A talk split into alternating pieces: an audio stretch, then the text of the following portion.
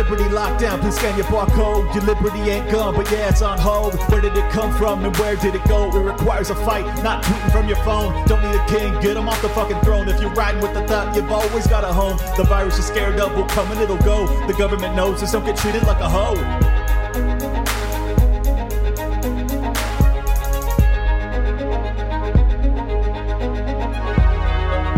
What's up, y'all? Clint Russell, Liberty Lockdown, back in the building. I uh obviously tonight I was supposed to be unveiling the mastermind behind the most viral tweet in LP history. Uh, certainly the most talked about tweet in LP history. Yeah, not going to happen. Sorry, sorry to break it to you. However, I am going to do the next best thing, and that, my dear friends, is demonstrate to you exactly why Meghan McCain is fair game that rhymed. Didn't mean to. But but I mean what I just said. She is fair game by her own words. She's fair game. So everybody that's crying and you can't you can't mock someone when they're mourning a war criminal. I got some news for you. Yes, you can, and yes, you probably should. Um, I'll get into it. Don't don't take my word for it. I got I got a case. I got a case to prove this out. And if you disagree at the end, so be it.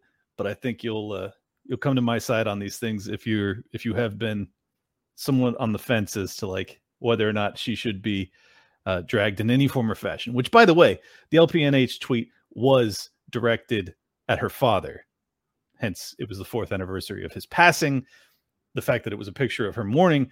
How else are you going to know that it's his casket? You're just going to put up a picture of his casket with the flag on it and be like, "Happy, happy anniversary" or "Happy holiday." It's kind of ridiculous.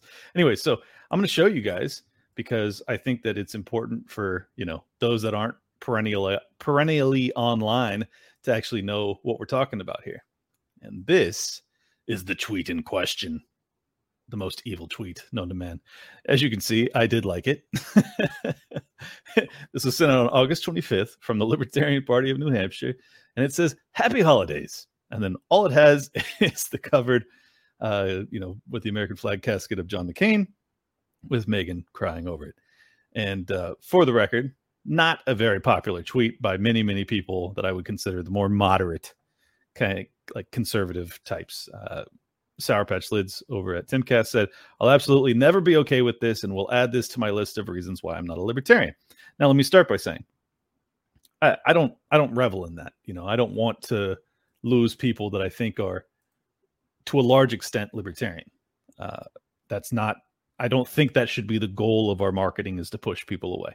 Obviously, this tweet did push some people away. However, I think there are trade-offs where sometimes you're going to push people away, but you're also going to create a conversation that might either fire up the base or bring in people that you wouldn't have expected. For instance, I can't tell you how many based anti-war leftists DM me or in my replies when I was explaining the purpose behind this tweet, saying, "We love this."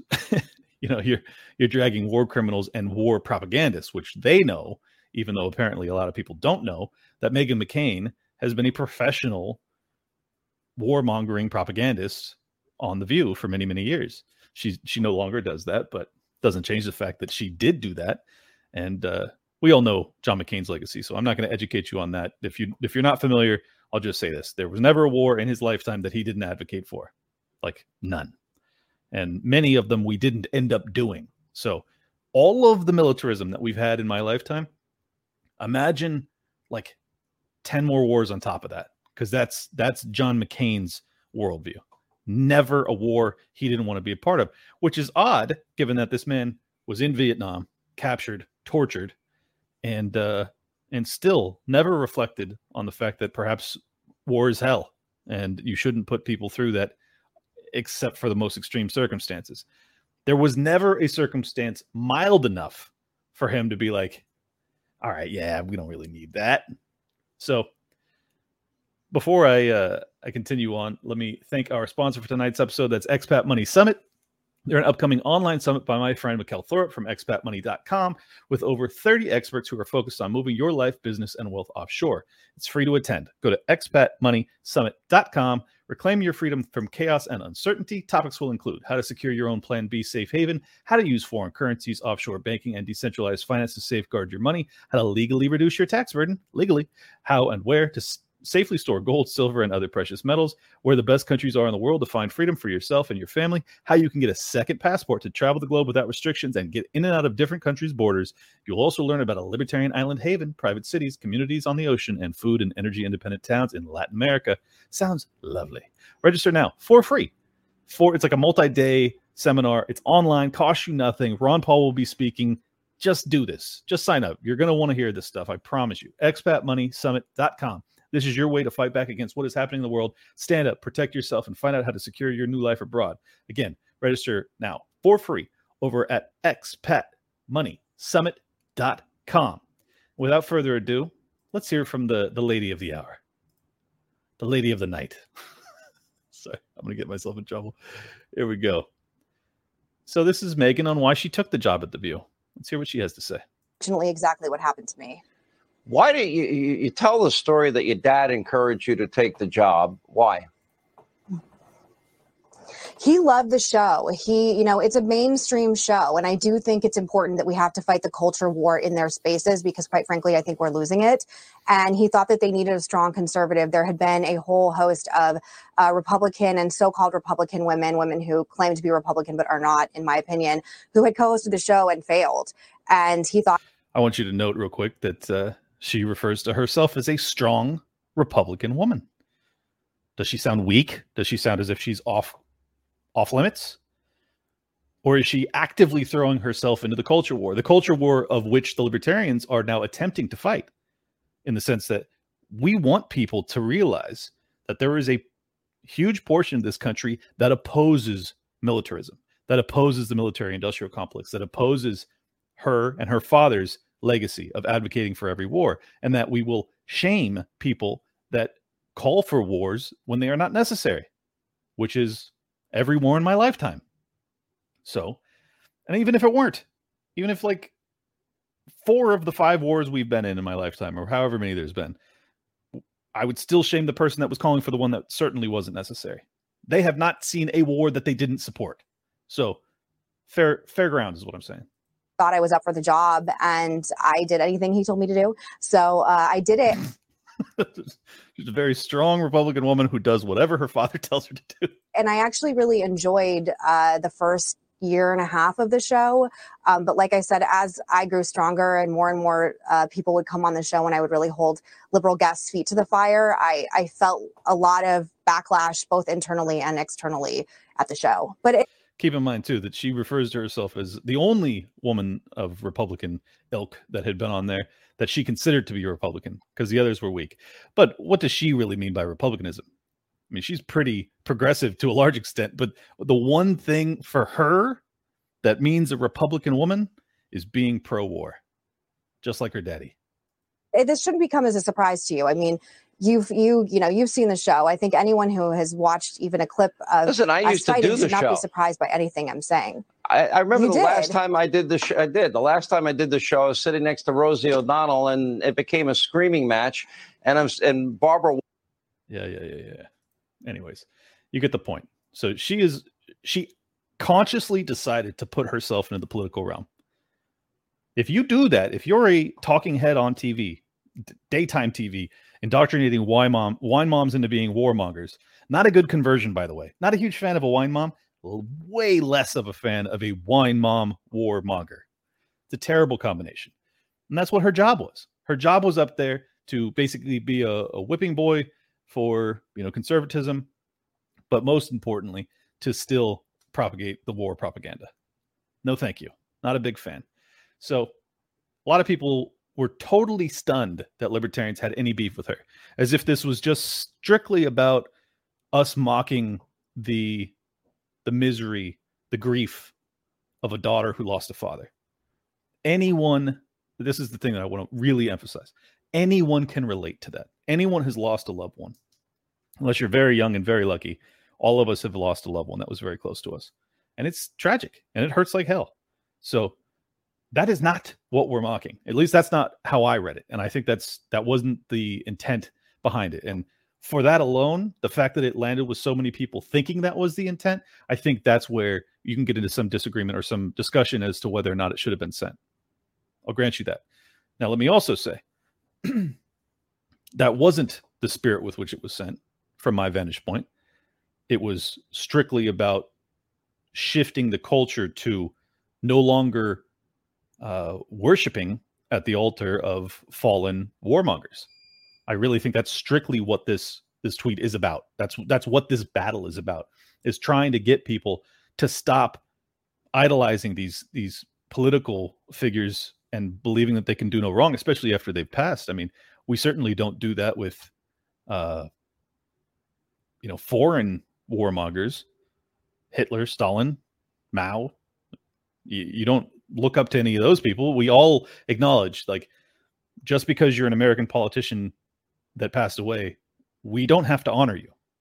If you do evil things while you're in power, we're going to shame you, at least from the libertarian vantage point. We are going to shame you the same we would any other war criminal in history, no matter what country they came from. So let's get into uh, a, a real damning clip as to her most recent politics. This is this was just just after January 6th. So this will blow your mind. If you haven't seen this one, I think you'll understand exactly why I am not a fan, to put it mildly. It, yes, they, they could. They could still do it. But let's remember. Yeah. Let's remember well, that I, they were able to put forth really, a Supreme Court justice within a week. They can yeah. still do it. There's right. nothing in the Constitution that prevents them from impeaching, yes, but, remove, convicting, well, and removing. But here's, in, in, here's for the, uh, January 20th on, on that note, Here's you should be treating these domestic He's not terrorists. going to be. A, Sorry, I can't. It's hard to. I just. That's all right. I, I, just think we need to treat domestic terrorists the way we do actual terrorists. I think we need to consider all all all right. possibilities. I'm not against sending these people to Gitmo, and that may sound extreme. These are domestic terrorists who attacked our own republic. They should be treated the same way we treat Al Qaeda. Boom! There you have it. Let's hear it one more time. I can't. It's hard to. I just. That's all right. I, I, just think we need to treat the domestic terrorists the way we do actual terrorists. We need to treat domestic terrorists the way we do actual terrorists. Now, mind you, she's just talking about the January 6 protesters. Were they domestic terrorists? Be honest with yourself, whatever your political viewpoint are. Domestic terrorists. They didn't kill anybody. I think almost like 99.9% of them weren't armed. I've heard differing reports as to whether or not there was a handful of guys that were actually armed. As far as I know, no one inside the Capitol was armed. So, how can you possibly have an insurrection with no one inside the Capitol that's armed? The only people that died were the protesters themselves. Then you had a cop that had a heart attack or a stroke and he died a day later, sickening. So, I mean, that's a very loose use of the word domestic terrorist, is it not? Is that not exactly in alignment with what the Biden administration is doing, where they're trying to make it sound as if any one of the GOP, any one of the the you know ultra MAGA ilk is a domestic terrorist? Seems like she's playing along with that that program, does it not? Is that someone you want to ally yourself with, or or concern yourself with their their feelings? No, I'm not really interested in doing that. Let's hear the end of that because it's important. I think we need to consider all all all right. possibilities. I'm not against sending these people to Gitmo, and that may sound extreme. These yes. are domestic terrorists who attacked our own republic. They should be treated the same way we treat Al Qaeda. I'm not opposed to sending these people to Gitmo. They're domestic terrorists, and we should treat them the same way we treat Al Qaeda. Al Qaeda, which allegedly was solely responsible for the attacks on 9 11.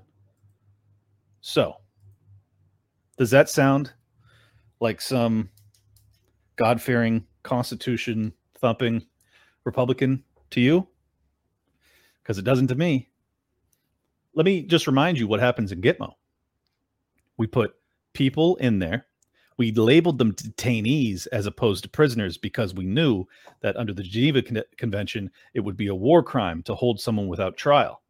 So we labeled, labeled them detainees. Pure semantic game to get around uh, any sort of uh, international criminal court.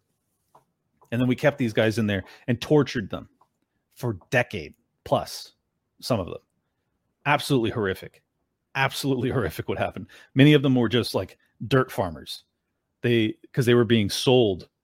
Uh, I don't know if you haven't ever looked into this. I know a little bit about it, but many of these guys, there was bounties that were put out for people that would turn in Al Qaeda members. So many of the poor people in Afghanistan just said, "I don't like that neighbor. That dude's Al Qaeda," and then they put him on a plane, blindfolded him, threw him in Gitmo for a decade plus. Some of them. That's what she wants to do to your fellow Americans that protested, for the most part, peacefully on January 6th. And all of them that were inside the Capitol were unarmed.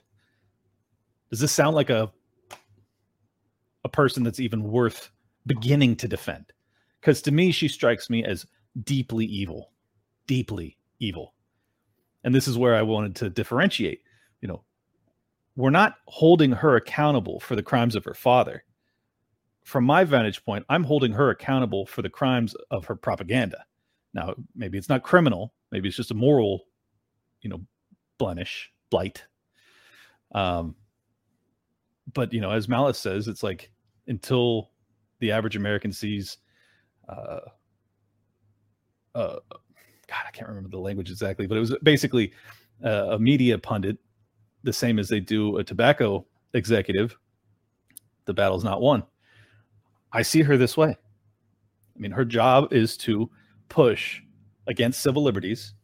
She's calling for people of her own party, mind you, Republicans, to be put in Gitmo. Gitmo. No trial and torture happen in Gitmo. She knows that. She absolutely knows that. You want to defend her? Be my guest. Seems pretty fucking stupid to me, though. We got another clip from her because this just keeps getting better. I swear to God. She's not a good person. Have I told you that yet? Okay, here we go. Uh, this is from my friend Natalie. She says, This is just a reminder Meghan McCain hopes Julian Assange rots in hell and called him a cyber terrorist. Here we go actually prosecuted him. The politics of this have always been uh, completely hypocritical yeah. on both sides. Eric Holder under Obama decided against pursuing persecution of Assange of concerns that WikiLeaks was quote a journalistic organization that would raise First Amendment issues. Uh-huh. Chelsea Manning was granted clemency. Note that she puts in quotes a journalistic organization. This lady doesn't believe in the Bill of Rights at all. So what is she conserving exactly?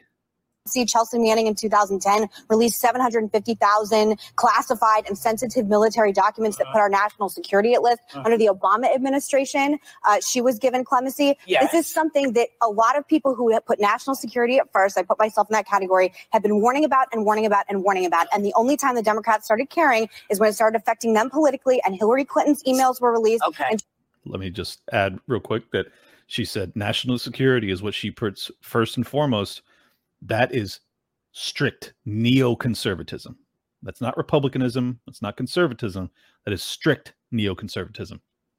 A dying ideology in this country, thank God.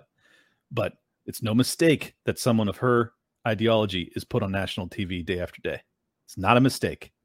So take the gloves off when you see people like this. Their job is to propagandize us into war and John Podesta's emails were released. Does anybody, I, for one, what's going to happen with him? That's my so question. here's here's the, the biggest I hope he rots in hell, starting yeah. with that. Yeah. Well, I like, can I weigh in? I hope he rots in hell. Talking about Julian Assange. In my opinion, the greatest reporter or journalist or whatever you want to call him of my lifetime who highlighted more of our war crimes than any other journalist by far.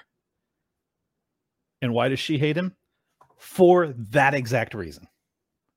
Because he highlighted the evil that exists within our military industrial complex and what we do overseas. And she cannot abide that. So she hopes he rots in hell. Libertarians out there defending her. Good idea. Great decision. Um, you know, I, I think that um, if you have a problem with Julian Assange and what he released in terms of national security, then you need to have a problem with the Pentagon Papers. You need to have a problem with the Panama Papers. You need to have a problem with the Iraq and Afghanistan uh, war logs being released because those items being released, I think, protected our democracy. And the reason that the Obama administration and Eric Holder uh, decided not to punt, but decided that our Constitution protected Julian Assange is because our Constitution does protect Julian Assange. There's because- hey, now, someone that actually cares about civil liberties, even though she's reading notes, so she probably doesn't even believe this. But regardless, I was I appreciated the lip service there because our constitution. I, am sorry, I got to push back me, hard on this. Uh, you can push back. I'm sorry, I got to push back hard on this. Meghan interjects. After I'm finished speaking, the Constitution protects freedom of the press. It is our first amendment to the Constitution because I believe it's our most important amendment. So it is very clear that the Constitution protects information, investigative journalism, even if that information is is gotten illegally, even if that information is matter of national security. Okay. I think what you said was just straight propaganda, just so we're clear. I'm well, sorry. If the law is propaganda, I'm sorry. It is not, I'm sorry. They're not First Amendment. He was a cyber terrorist from day one, which is how we got in the situation we're in right now. You released 750,000 classified or sensitive information that put our military at risk, that put our mm. spies at risk, that put our diplomats at risk. And I'm sorry, but Democrats only started caring once it started implicating Hillary Clinton. And I am very consistent on this issue for years. And again, I, grant you that you are consistent on this issue, but Julian Assange was sent that information, and it wasn't sent by Russia. He received it, and he published it. And there's been no evidence that any of our, you know, confidential informants and things like that were actually harmed by that release. For the record, so once again, just demonstrating she doesn't believe in the Bill of Rights. She doesn't believe in the Constitution. Is that someone we should be defending? Or is that an enemy of ours as people that value our civil liberties and the Bill of Rights? I would argue that makes her an enemy. Just my two cents. Uh, but, you know, even though I don't think that she's a constitutional scholar, she thinks she's a constitutional scholar and she has hard evidence to prove it. So let me let me prove it to you right here. I have a copy of the Constitution on my nightstand. Good. So please don't talk to me about the Constitution.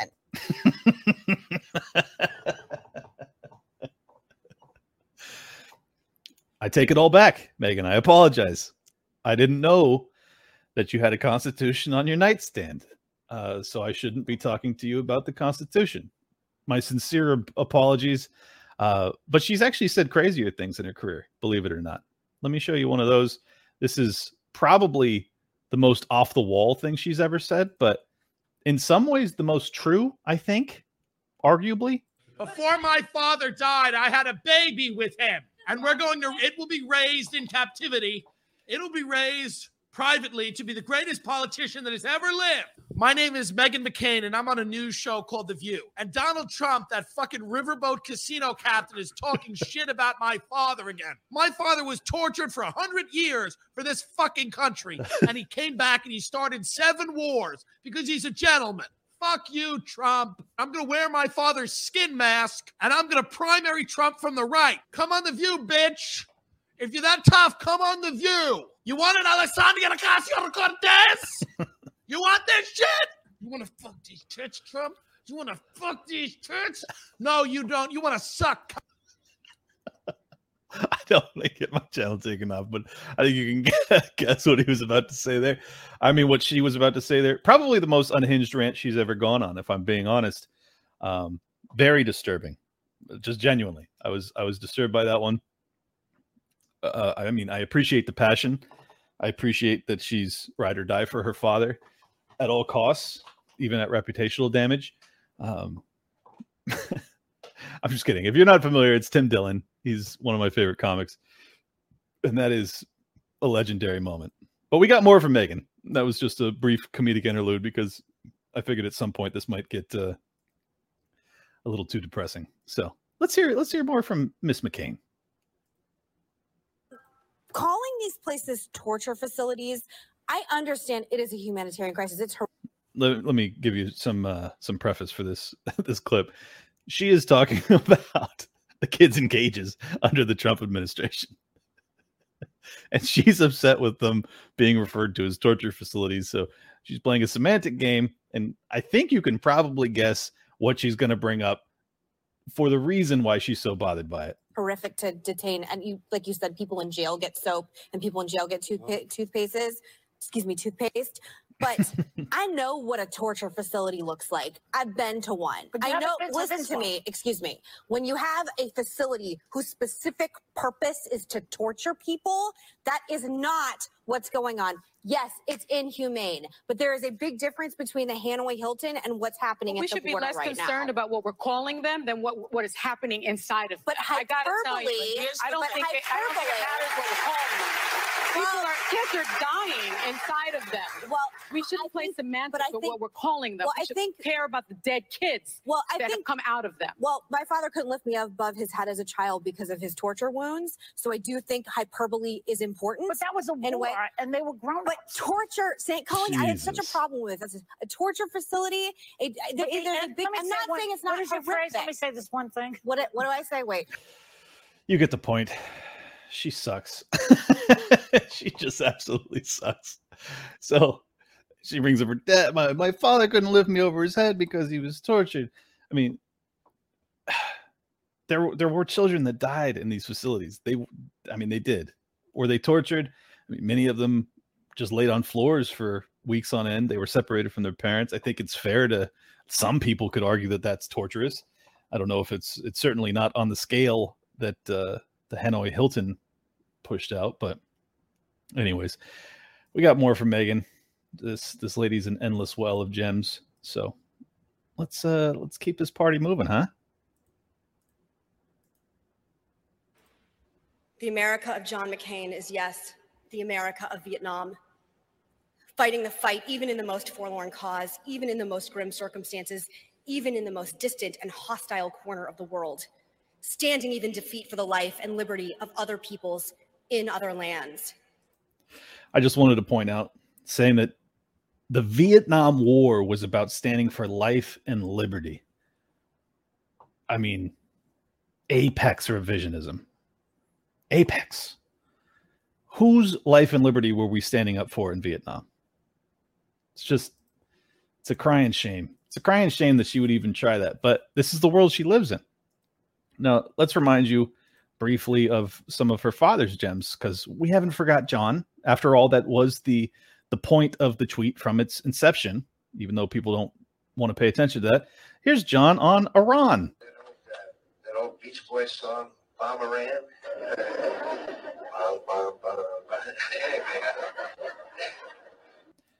I don't know if you could hear that there, but he says bomb, bomb, bomb, bomb, bomb Iran. That's that's his great humor about dropping bombs. And his legacy, as I've already detailed out to some extent, was just consistent fear mongering and a demand for further wars. Even with his track record, even with his history, that's all he ever wanted. That was his entire purpose in the Republican Party. He was at the tip of the spear when it came to pushing Republicans along with Lindsey Graham for more wars. So, you know, the war that we're most concerned with these days, Ukraine and Russia. Yeah, check this out. We got Lindsey Graham and John McCain in Ukraine in December of 2016. Listen to this. Your fight is our fight. 2017 will be the year of offense. All of us will go back to Washington and we will push the case against Russia. Ми всі повернемося до Вашингтону і ми будемо відстоювати санкції проти Росії. Enough of a Russian aggression. Досить вже російської агресії. It is time for them to pay a heavier price. Час вже щоб вони заплатити заплатили важчу ціну. I believe you will win. I am convinced you will win. That was Lindsey. Now this is John McCain. We will do everything we can to provide you with what you need to win. We will do everything we can to provide you with what you need to win.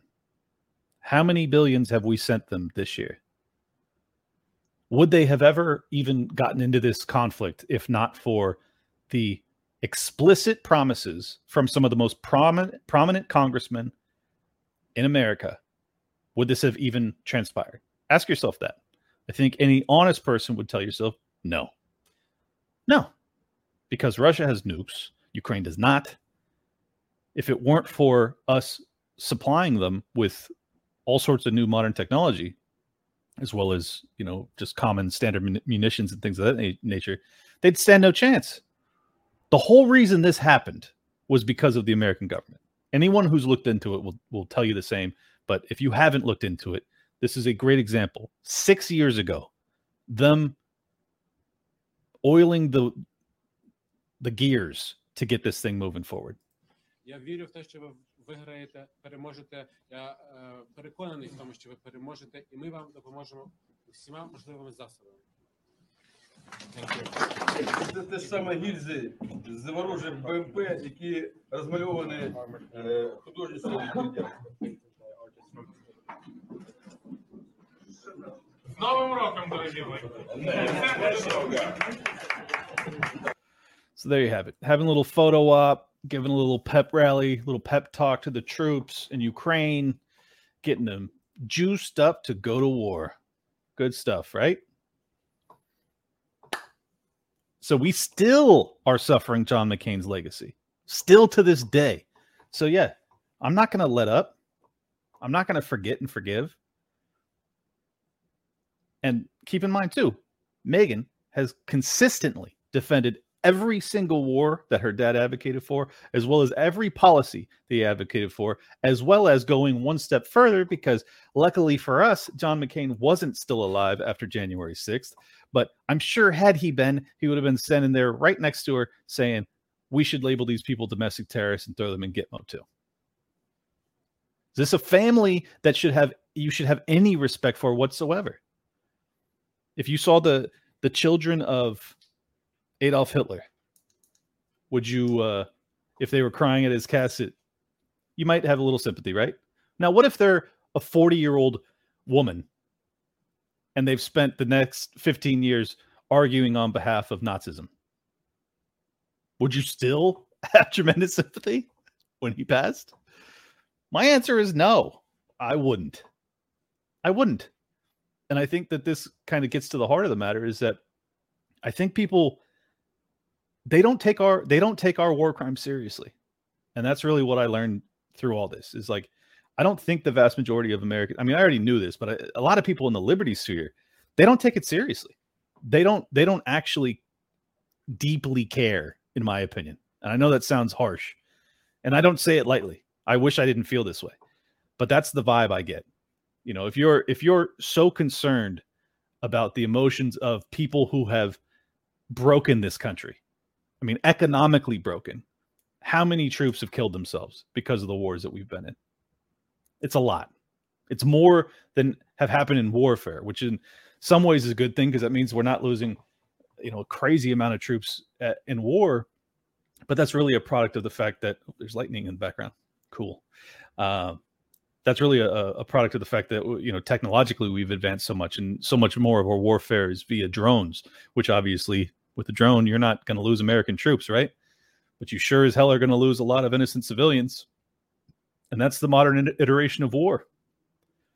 Way less casualties on our side, way more casualties on their side, and an ever increasing amount of innocent civilians that get killed.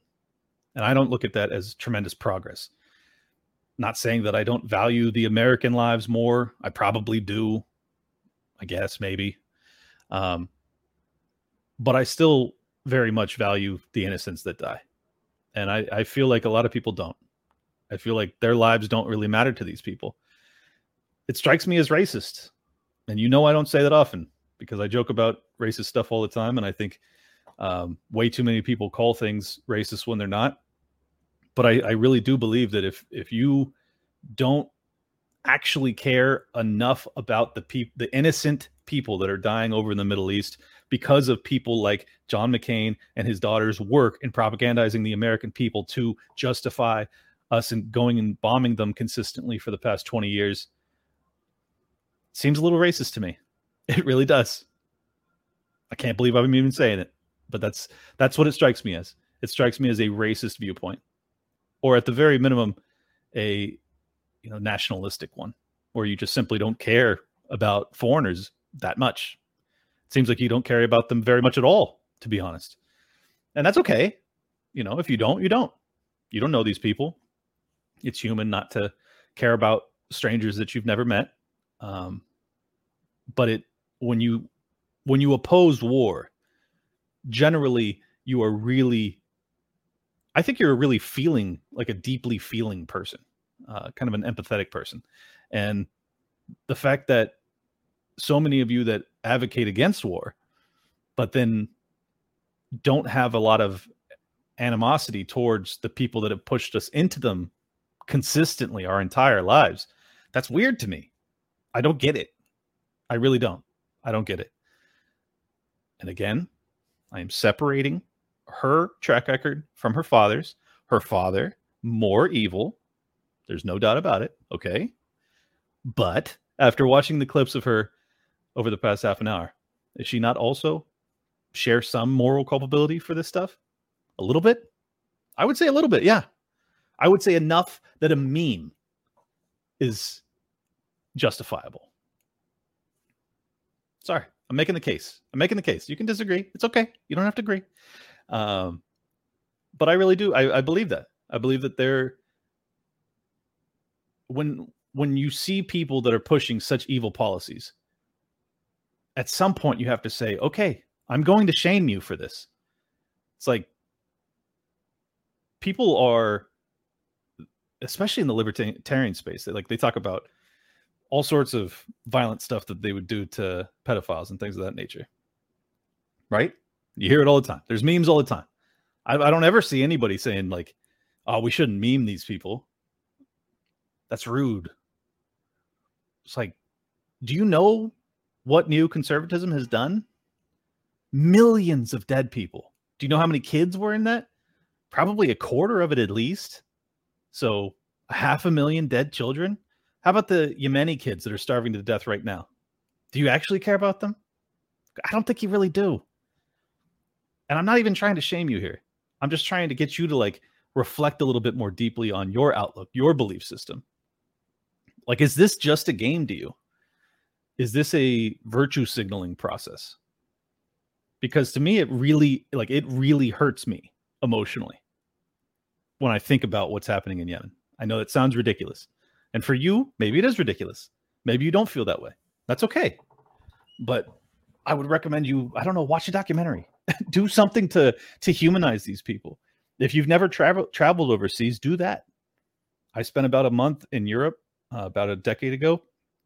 Got to meet a lot of really cool people in, in foreign countries and traveled all over the place and saw a lot of different spots. And um, I think the major the major thing that you get from that, other than having a great time, is that uh, it humanizes the rest of the world. Because if you've never been overseas, it just they're kind of like they're they're in your imagination. You know, they're they're whatever stereotype you think of them to be as. Um, but in my experience, like you go around and you meet these people of all sorts of different cultures and languages, and you come away concluding like, oh, we're all the same. Like we're all the same thing. And I think what it does is it it diminishes the gap between us when we view geopolitical discussions or debates where you go, oh, yeah, I don't want to bomb these people because I know they're just people like me. And that would suck. Like if if they were bombing, you know, my neighbors or my family or myself, I'd be really upset. But it seems like there's a real disconnect when it comes to, well, they're bombing over there. That's not me, not my problem. It's a big it's a big issue. It's a really big issue because I think that's the the primary reason that our government now feels as if they have carte blanche to do whatever they want with their military industrial complex. Why they can no longer even vote to declare wars. We've been in war my entire life. Never once has Congress done its job and declared a war. Never once. If you had an active populace that demanded that your representatives do their fucking job, their their most basic job, which is to declare war, like the most grave duty imaginable, to actually put your name on that piece of paper, we're going to war. We're going to go kill people. Because that's what it is. Let's, you know, even even calling it war kind of like disconnects it from its reality. It means you're going to tear flesh from children's bodies. That's what war is. 99% of the time, there's going to be kids that die in those wars. As hard as it is to face, as tragic as it is to think about, that's what war really is. We don't even have Congress people, you know, representatives that that vote on this shit anymore. We just have National Defense Authorization Acts, and boom, Bob's your uncle. We can go to war forever. Very cool. I mean, we. I'm not. I'm not exaggerating. We haven't had a, a declared war in 60 years. it's insane. It's absolutely insane, and I think it's this is part of, you know, uh, Caitlin Johnston, uh, Johnstone. She's she's written some incredible pieces, and obviously I disagree with her deeply because she's essentially a communist. But man, when she talks about anti-war stuff, you can tell she feels it. She feels it in a way that I don't see many libertarians feeling it. Like it's sincere for sure. You can just sense it. And I think that the point that she brings up that I, I also want to drive home is that I'm not sure that we're like, I know we're all aware that we're being propagandized, but I don't think that everyone is really taking in how impactful it has been on your view of the world. Like the the fact that we have dehumanized people overseas to the to the point that we see them as so different from us or that we can we can just go like yeah we've been at war for 20 years. That sucks you know got to go to work. Like that's something there's something there's something wrong with that. Something evil about it. And i think it stems from our media. Meghan mccain being a member of that process. Does she does she bear all of the responsibilities? Certainly not. Do i think that she's actually getting paid to just pro- propagate cia talking points? I don't actually. I think these are her sincere beliefs which i guess makes it better or worse. I don't know which. Um, I think she's sincere though, and I think I think that uh, you know John McCain was sincere too. I think there are people that are that are just dead set in the belief that there is evil in the rest of the world and we must go blow it up. That's how they view things. Whereas I'm of the belief that there is evil in the rest of the world and sending evil after it doesn't really help people. And if you ask people in Libya or Syria or Iraq or Afghanistan today, did it help them? The answer, 90 plus percent of the time, is going to be absolutely not. It hurt us terribly, destroyed our infrastructure, created civil wars, created a power vacuum, toppled one bad guy and put four in his place. That's usually what transpires when our military goes overseas. And these people don't ever reflect on it. It's just like, well, we got to get Saddam out of power. Well, we got to get bin Laden. We got to get Gaddafi. We got to get Putin. Do they ever really extrapolate? Do they think about the tribal differences in Iraq? You're going to have Sunnis and Shias going after each other for for you know decades afterwards. No, they don't really talk about that stuff. They don't really think about it. And when shit just falls apart after they're done, do they ever reflect on their priors and say, "Hey, maybe that wasn't a good idea"? No, they don't because they're already on to the next one. They're already spreading democracy to Ukraine or whatever it's sick, man. It's sick. And uh, I didn't mean to get so sentimental on this one, but I just really want to challenge people. I want to challenge you guys to like really look in your hearts. Is this something you actually care about? I hope the answer is yes. I hope most of you listening are going, yes, Clint, I fucking, yes, I am actually anti war. And yes, I think about the, you know, hundreds of thousands of children that are literally starving to death right now in Yemen. Yes, I think about that. It breaks my heart. Yes, I'm committed to this process. Yes, I'm committed to, you know, speaking up and and trying to with my limited power to to make sure that this ends as soon as possible. Then good. This message isn't for you. This message is for people that looked at that meme of her crying over her warmongering father's casket with a pithy joke like happy holidays and thought to themselves, I need to chime in. I need to defend this woman. Why? That's all I'm asking. Dave Smith said on my show in my most recent episode don't ever do the bidding of the regime.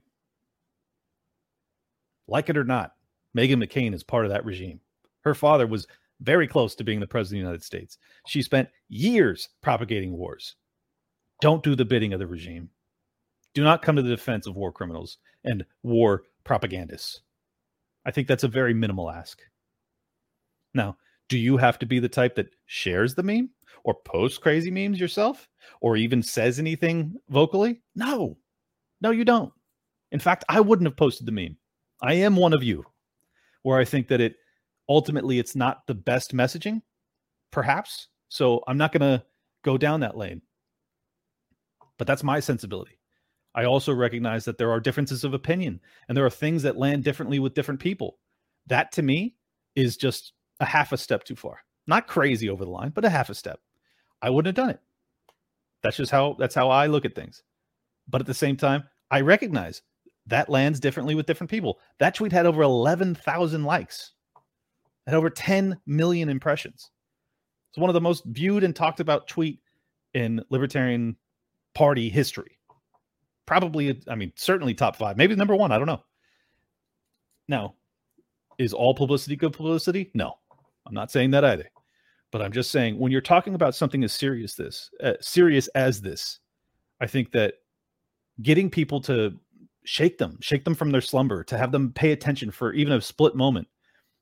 What I would have liked to see is that instead of condemning it and calling it disgusting, as Justin Amash and Spike Cohen and others came out and said, use it as an opportunity to explain why there's such anger towards these people. I think that would have been much more productive. Now, I know their whole critique is, well, this meme wasn't productive. Okay, sure. Say I grant you that. What's the productive thing to do now? Is it to shame your own allies, the people that that are fiercely anti-war like you allegedly are? Or is it to explain why someone like Meghan McCain and most importantly her father are not people we should defend? I think that I think that if you can reflect on it, the latter option would have been the most productive. That we could have used that that moment to explain our belief system why we are the only people in this country that are actually opposed to militarism. I think that was an opportunity, and a lot of people blew it. That's my honest opinion. I got a little bit more, but before I get into that, let me thank our last sponsor tonight, and that is careerhackers.com. If you are in the job market already, or if you are in a job where you're just not feeling so hot about it, feeling like you might want to do something else. Maybe you're not making enough money. Maybe your boss is treating you like crap. Maybe they've been treating you like crap for a couple years. Either way, go to careerhackers.com. Sign up for the daily job hunt. It's a once daily email that will hit your inbox every morning, give you some information on how to stand out in the job crowd. Make sure that you're the best job applicant so you can go get the job of your dreams. And it also gives you some tidbits on how to uh, go down the entrepreneurial path if that's for you. And I hope it is. Again, go to careerhackers.com com. So I'm not going to forget uh, Mr. Joe Biden and all this. We got a, a really stunning clip. And, and the reason I wanted to do this is because I don't want this to just be a, a partisan bash fest. I'm not just strictly bashing Republicans. Democrats are also neoconservatives. I mean, they call themselves neoliberals or whatever, but same general concept. They're both, you know, two sides of the same let's bomb everyone coin. So we got Joe Biden caught on mic, as he always is, over the years, just lying through his teeth about his history with the Iraq War. Here we go. Moment shock and awe started. From that moment, I was opposed to the effort and I was outspoken the, the rationale was that's the way to not go to war because I didn't believe he had those nuclear weapons. I didn't believe he had those weapons of mass destruction. Trusted George Bush to keep his word. He said he was not going to go into Iraq. He said he was only using this to unite the United Nations to insist we get inspectors in to see what Saddam was doing. so this is after no WMDs were found. Joe Biden said this. Several senior people in the administration, the president, the vice president, made pretty definitive statements that there were weapons of mass destruction there. You all voted, both you and Senator Lugar, for war authorization last October, I think based in part, at least on these intelligence estimates or assessments. Do you feel you were misled in any way? No, look, here's where I start. There was a cataloging of the amount, the numbers of liters of VX, gas, I mean, all the all these biological or mainly chemical weapons that was done by the uh, international community at the UN under Mr. Butler in 1998. It was clear that Saddam had these things. Every member of the Security Council knew it, and the burden was on him to demonstrate he had destroyed them. He did not do that. I have no doubt he had the weapons, and I had no doubt the burden was on his. The ultimate reason why most people voted to go to war was the totality of the circumstances he laid out, and not the notion of whether or not they had weaponized or not weaponized, had nuclear or not. I think to the extent that was hyped by some in the administration, it was for public consumption. And I want you to hear that again. The reason that was hyped is why? That was hyped by some in the administration. It was for public consumption and try to get public support. Admitting exactly what we all know to be true. Propaganda, folks. Remember, that kept fluctuating. It kept fluctuating. One day it would be 48% of the people and 54%. And I think uh, all administrations tend to do that. I remember the first Gulf War, we heard all this about babies being killed in Kuwait and the like. That wasn't the reason we went to Kuwait, but it was sort of icing on the cake to deal with public opinion, I think. I mean, come on. Just transparent warmongering liars. That's our current president when he was still able to speak. And this is the type of stuff that these people do, man. And my vantage point anyone who is on the record having done that, lying to cause the mass death of innocent people. Am I going to celebrate when they die? You're goddamn right I am. Am I going to make them die? No, I will not. I'm a peaceful person. However, when war criminals die, I don't cry. I don't know why I keep rhyming. I don't mean to I don't mean to do this, but I'm just being honest with you. Like these people have caused so much suffering, man. It's like when you see a serial killer that gets put to death, you might be like, I don't support the death penalty. Okay, I don't either, actually. But I'm not like bummed that they're gone, right? Like if you have a serial killer of kids, which is what basically every neoconservative amounts to. You're gonna cry for them? You're gonna defend them? You're gonna defend their legacy in any form or fashion? No. I'm gonna try and condemn it and shame it to the point that hopefully everyone around me knows, hey, this is not a popular thing to do. Going to war and killing innocent people by the droves, not a cool thing to do. Okay? Ain't cool, bro. It's just shit ain't cool. I mean good lord, they're so they're so bad. And and I think what bothered me the most about this is like we now have uh such a propagandized populace that we're like we're playing right into their hands by going after each other. You know, like we have the whole the whole apparatus, the whole regime, the whole cathedral, as Michael Malice calls it, is stacked against us, right? Why are we going to tear each other apart? Because we messaged uh, too aggressively for your taste? Is that a reason for us to go and crucify each other, to drag each other, to to publicly state it's disgusting? Like if you have a critique, call the person up. Talk to them. Like if you have that capacity. I'm granted not all of you do, but you know the the political establishment that came out and instantly condemned that tweet as if it was the most disgusting thing they had ever seen even though I know all of these people are familiar with John McCain's legacy and could look up videos of children being blown to bits because of stuff he's pushed for. Now, this is the most disgusting thing you've ever seen. Huh? Is it? I'm fans of these people too. This is what bothers me the most about it. I love Spike. I love Justin Amash. You know how I feel about Dave Smith. He's my my homeboy. He's my daddy. I'm just kidding. Uh, I love all these people. So I'm not even trying to like really drag them. I'm just trying to like speak to them. Hey, you got beef with some messaging? Take it up with the person that sent it, man. Try and try and be on the public level. Let's try and stick together a little bit, huh? Let's try not to use it as an opportunity to to demonstrate that no, we're we're still of the respected class. These people don't respect you. They're never going to respect you. You are their enemy. You know that. And they are ours, like it or not. They are. These people oppose everything we believe in. They don't represent the bill. They don't respect the Bill of Rights at all. They certainly aren't anti-war at all. Complete inverse, in fact. These people aren't our allies. Do not seek their respect. I thought we were all on the same page with this. I thought that's what the whole Michael Malice's press secretary was about. Was that we weren't going to play into these people's hands. That we understood that no matter what we did, they were going to diminish us, laugh at us, keep us off the debate stage, keep us off the ballots. That's their whole game. They're never going to play fair. Why are you trying to play fair? Why are you trying to keep it like, oh, no, no, no, no, no. I'm not radical. Yes, you are. You oppose war, bro. You're like the most radical thing that exists in this country, unfortunately. It shouldn't be radical, but you are. You want the government to be abolished. You're a radical. Even if you want to reduce by 90% or 80% or 50%, you are a fucking radical. To your core, you're radical as hell. Stop trying to play the respectability game. Don't publicly shame our people. It's not it's not beneficial in any form or fashion. Please, for the goodness sake. And one last clip to really drive the point home about how propagandized we are. And you all know this, but let me give you some historical footage as to exactly how severe this is and how absolutely playing into their hands we are.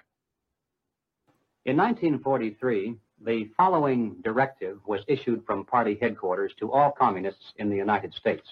It read When certain obstructionists become too irritating, label them after suitable buildups as fascist or Nazi or anti Semitic, and use the prestige of anti fascist and tolerance organizations to discredit them.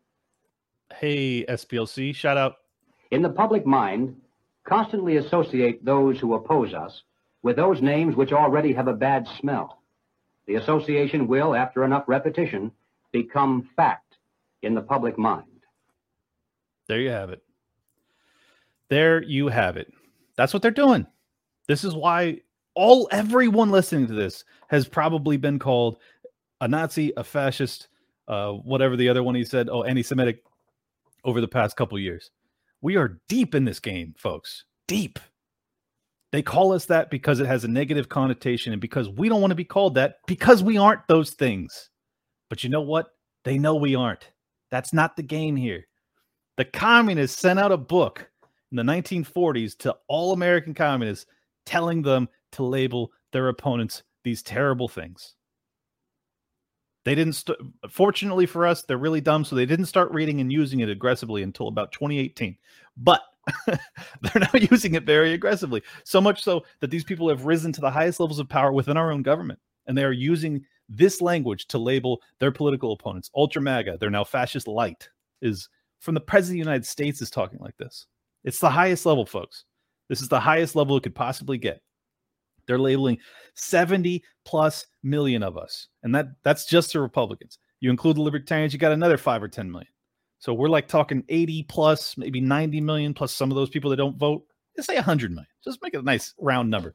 100 million people in this country are fascists or white supremacists or Nazis or insurrectionists or whatever.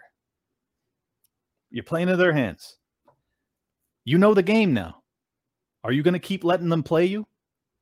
Are you going to learn how to play it yourself? Go pick up rules for radicals. Read Saul Alinsky. Understand the mechanisms by which they're controlling you. I'm begging you. I'm begging you to understand it because it doesn't seem like everybody really understands this stuff yet. That's my honest opinion.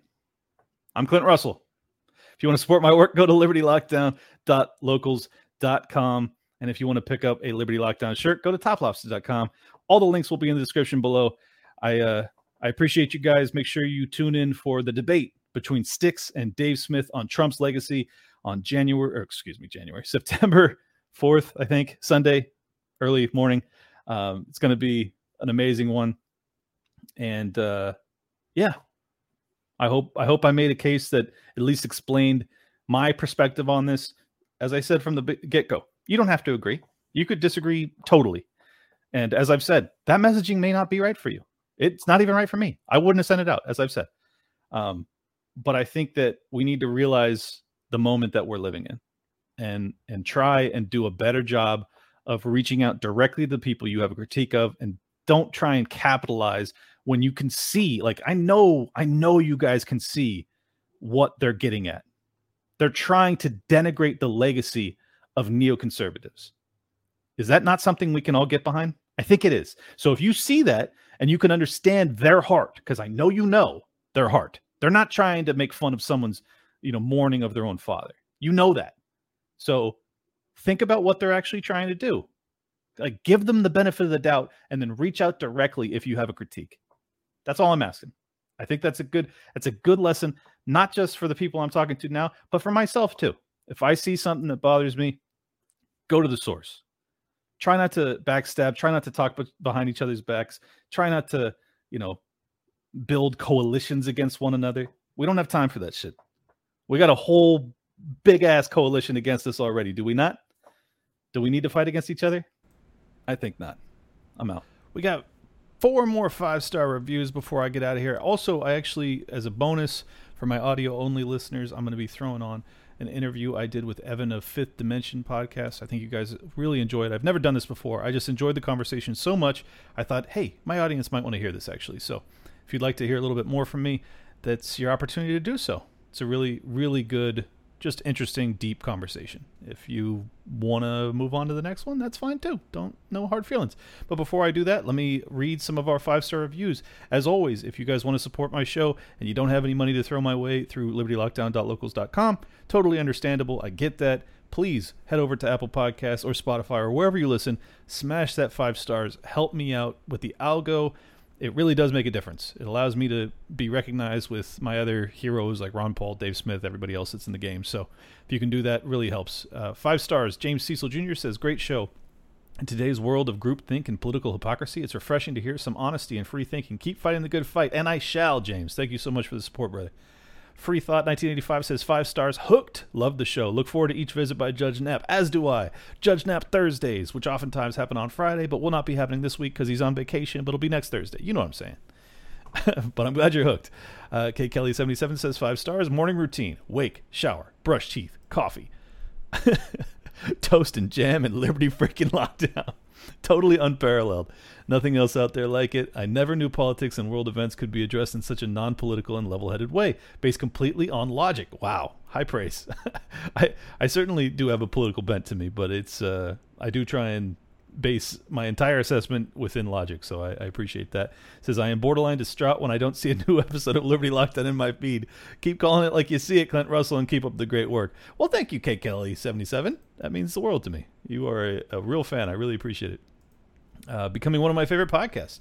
Mr. Washto24 says Clint is spot on with his foreign policy analysis, and he does a fantastic job calling out the corporate press for their lies and propaganda. Highly recommend for any liberty minded people who want to hear an honest breakdown of the culture war, military industrial complex, and the regime in general. Well, thank thank you, Mr. Washto24.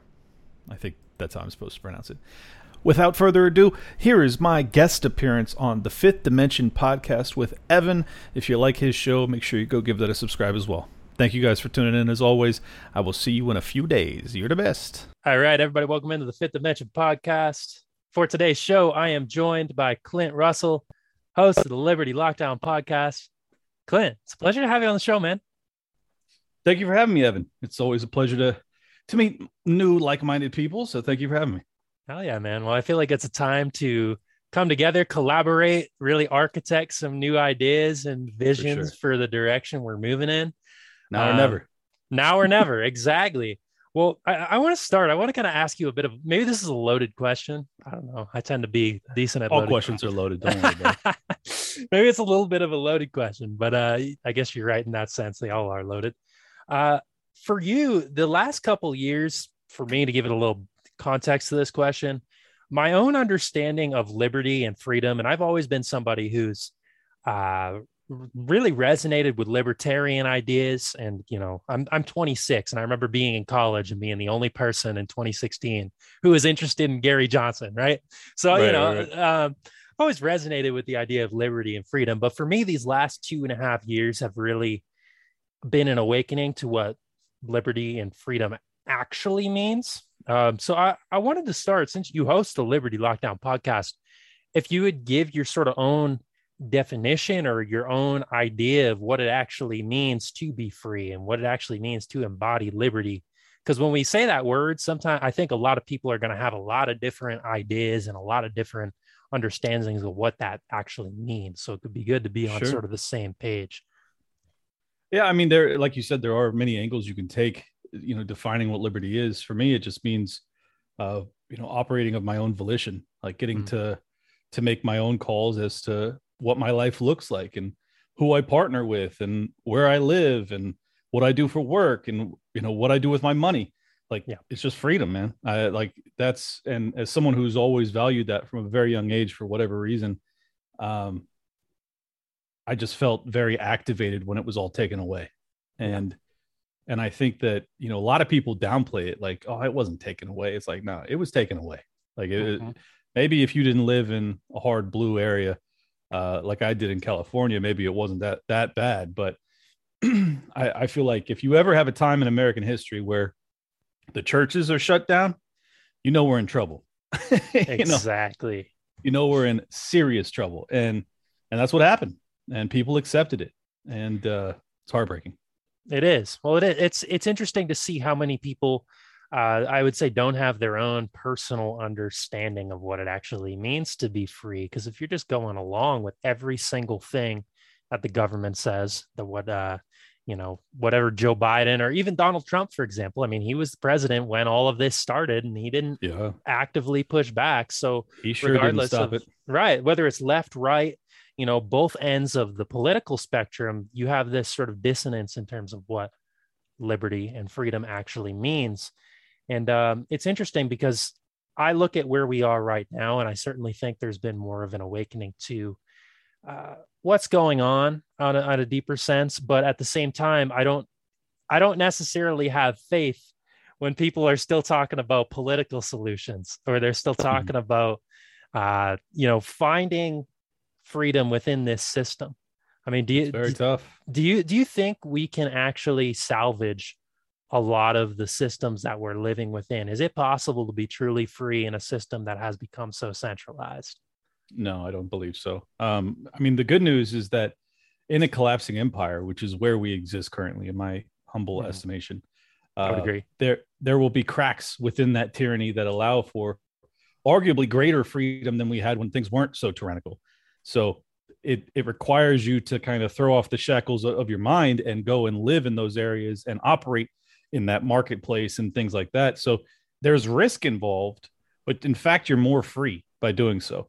So you can actually be more free today, probably more free today than you were, you know, pre-COVID era. so, you know, even though I'm I'm very, as I've said, I'm heartbroken about what happened over the past two and a half years.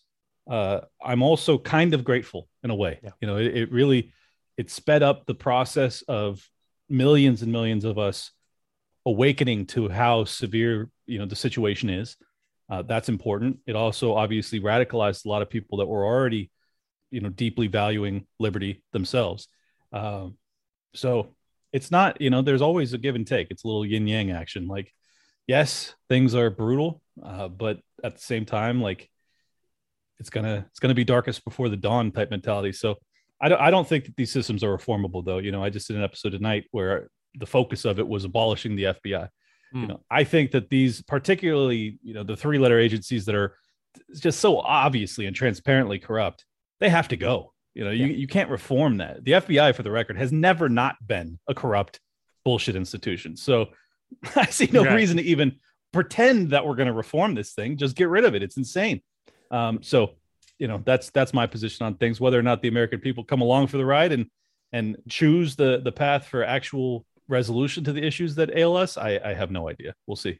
Right. It's one of those things that it is unpredictable. But, uh, you know, you see people like, I think it was Dan Crenshaw just the other day saying, "Oh, you can't abolish the FBI. That's blasphemous, yeah. right?" so you, you're exactly. Still, you're going to have people on both sides that are fighting to keep this system alive because they both benefit from it.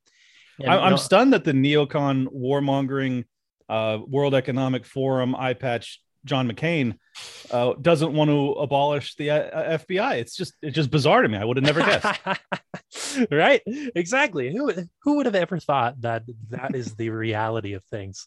Yes. Uh, yeah, it, it's crazy because you do see the you know, we talk about like the World Economic Forum, for example, everybody who is uh, I would say in that neocon type of role, they have connections to the World Economic Forum, Joe Biden, uh, Dan Crenshaw. I think, if I'm not mistaken, and I don't want to um, be incorrect on this, but I believe the House of Representatives McCarthy, you know, Republican minority leader, I believe he has ties to them too. So, I mean, most most of them do. Yeah. I mean, uh, uh, Gavin Newsom, there's yeah. Uh, Trudeau, the oh. Jacinda Ardern, the the New Zealand Prime Minister the, the list goes on and on. I think Dan Andrews in Australia too. Like wherever the harshest lockdowns where you find a World Economic Forum leader. I, I don't think that's coincidental, personally. Exactly, and you know we could always, and it's easy for us to look at the World Economic Forum and you know sort of point the finger and point the finger at these politicians and really get angry. And I think there's a level of that that's justified, but in the same sense, it's difficult to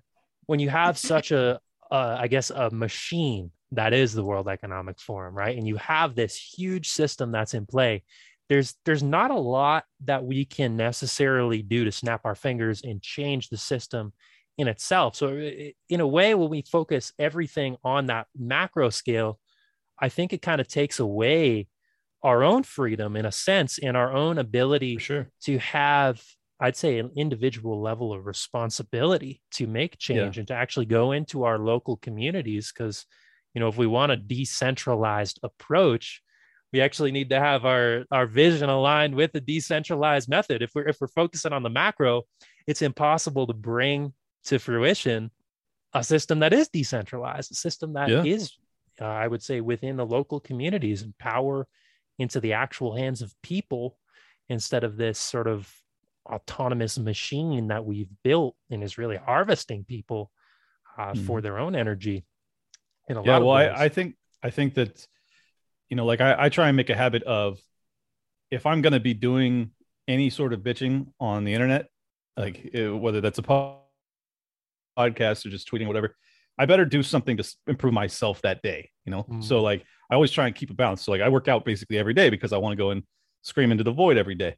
Yep. Um, you know, and I think that's just like you got to find a balance there. If you're if you're purely externalizing all of the issues of the world and not taking any accountability for any of this, you're not going to remedy any of this. Uh, like I really believe that, and and ultimately you're going to be miserable too. Like if you think that we're headed towards, uh, you know, depression, World War Three, any sort of craziness, and you're not prepared for that physically, then what are you talking about? You know, like why are you even speaking to me about?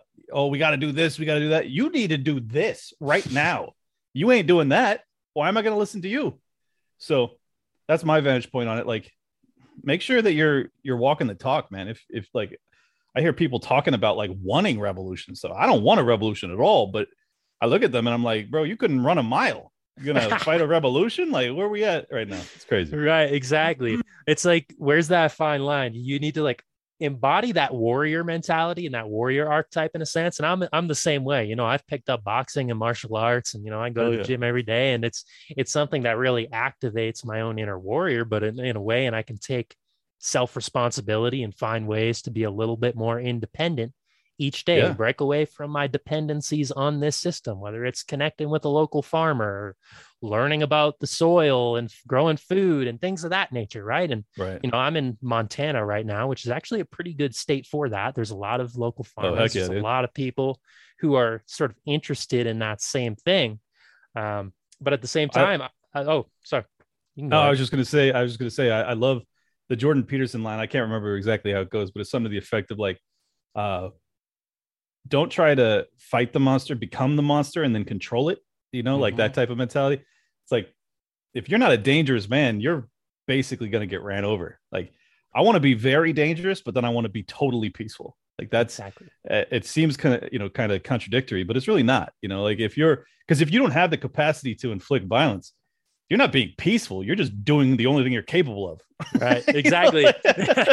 like you have to be capable in order to not be doing these mm-hmm. things. So uh, I think that's that's an important lesson, and, and it's ultimately like it's better for the soul too. I think that I don't talk about this often, but I really think that the uh, the war against masculinity in men is has been just a catastrophe.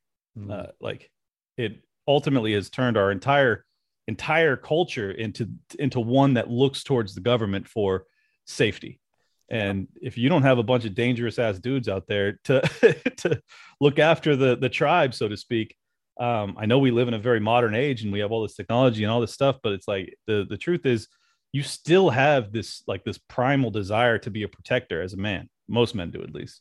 Exactly. And if you don't if you don't fulfill that, you end up in a really black, you know, like really dark place. Uh, so that's No, that's kind of that's been something I've gotten into more in a couple but less uh, basically since the lockdown started. I've been like, all right, yeah, I better, yeah, no, absolutely. start getting in shape.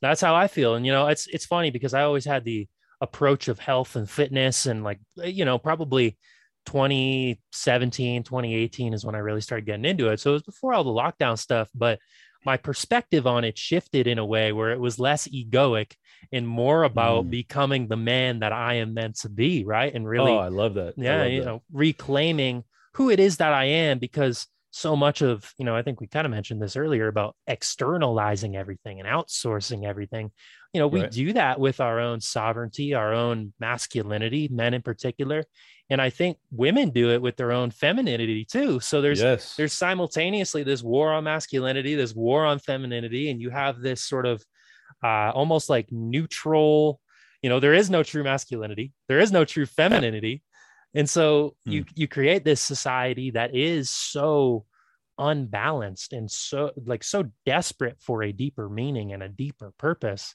because people have Right. lost their true way and so And where do, where does that go though? You know where that goes. That goes towards a tyrant taking over Mhm. because Mhm. you have people that are in complete disarray and they're just looking for leadership. And I don't blame them. I'm looking for leadership too, but I want that leadership to be representative of my belief system, which is human liberty and allowing it to flourish. Because ultimately, I believe that produces the greatest good for civilization as a whole. And uh, man, if we don't, if we don't get more of a, a ground up, like a bottom up movement of people self improving so they don't look to the top and say, at all costs, keep me safe. Uh, that's that's hell. And we and we just lived through hell. Now I sound like Jordan Peterson. I'm bringing up hell. I never do that.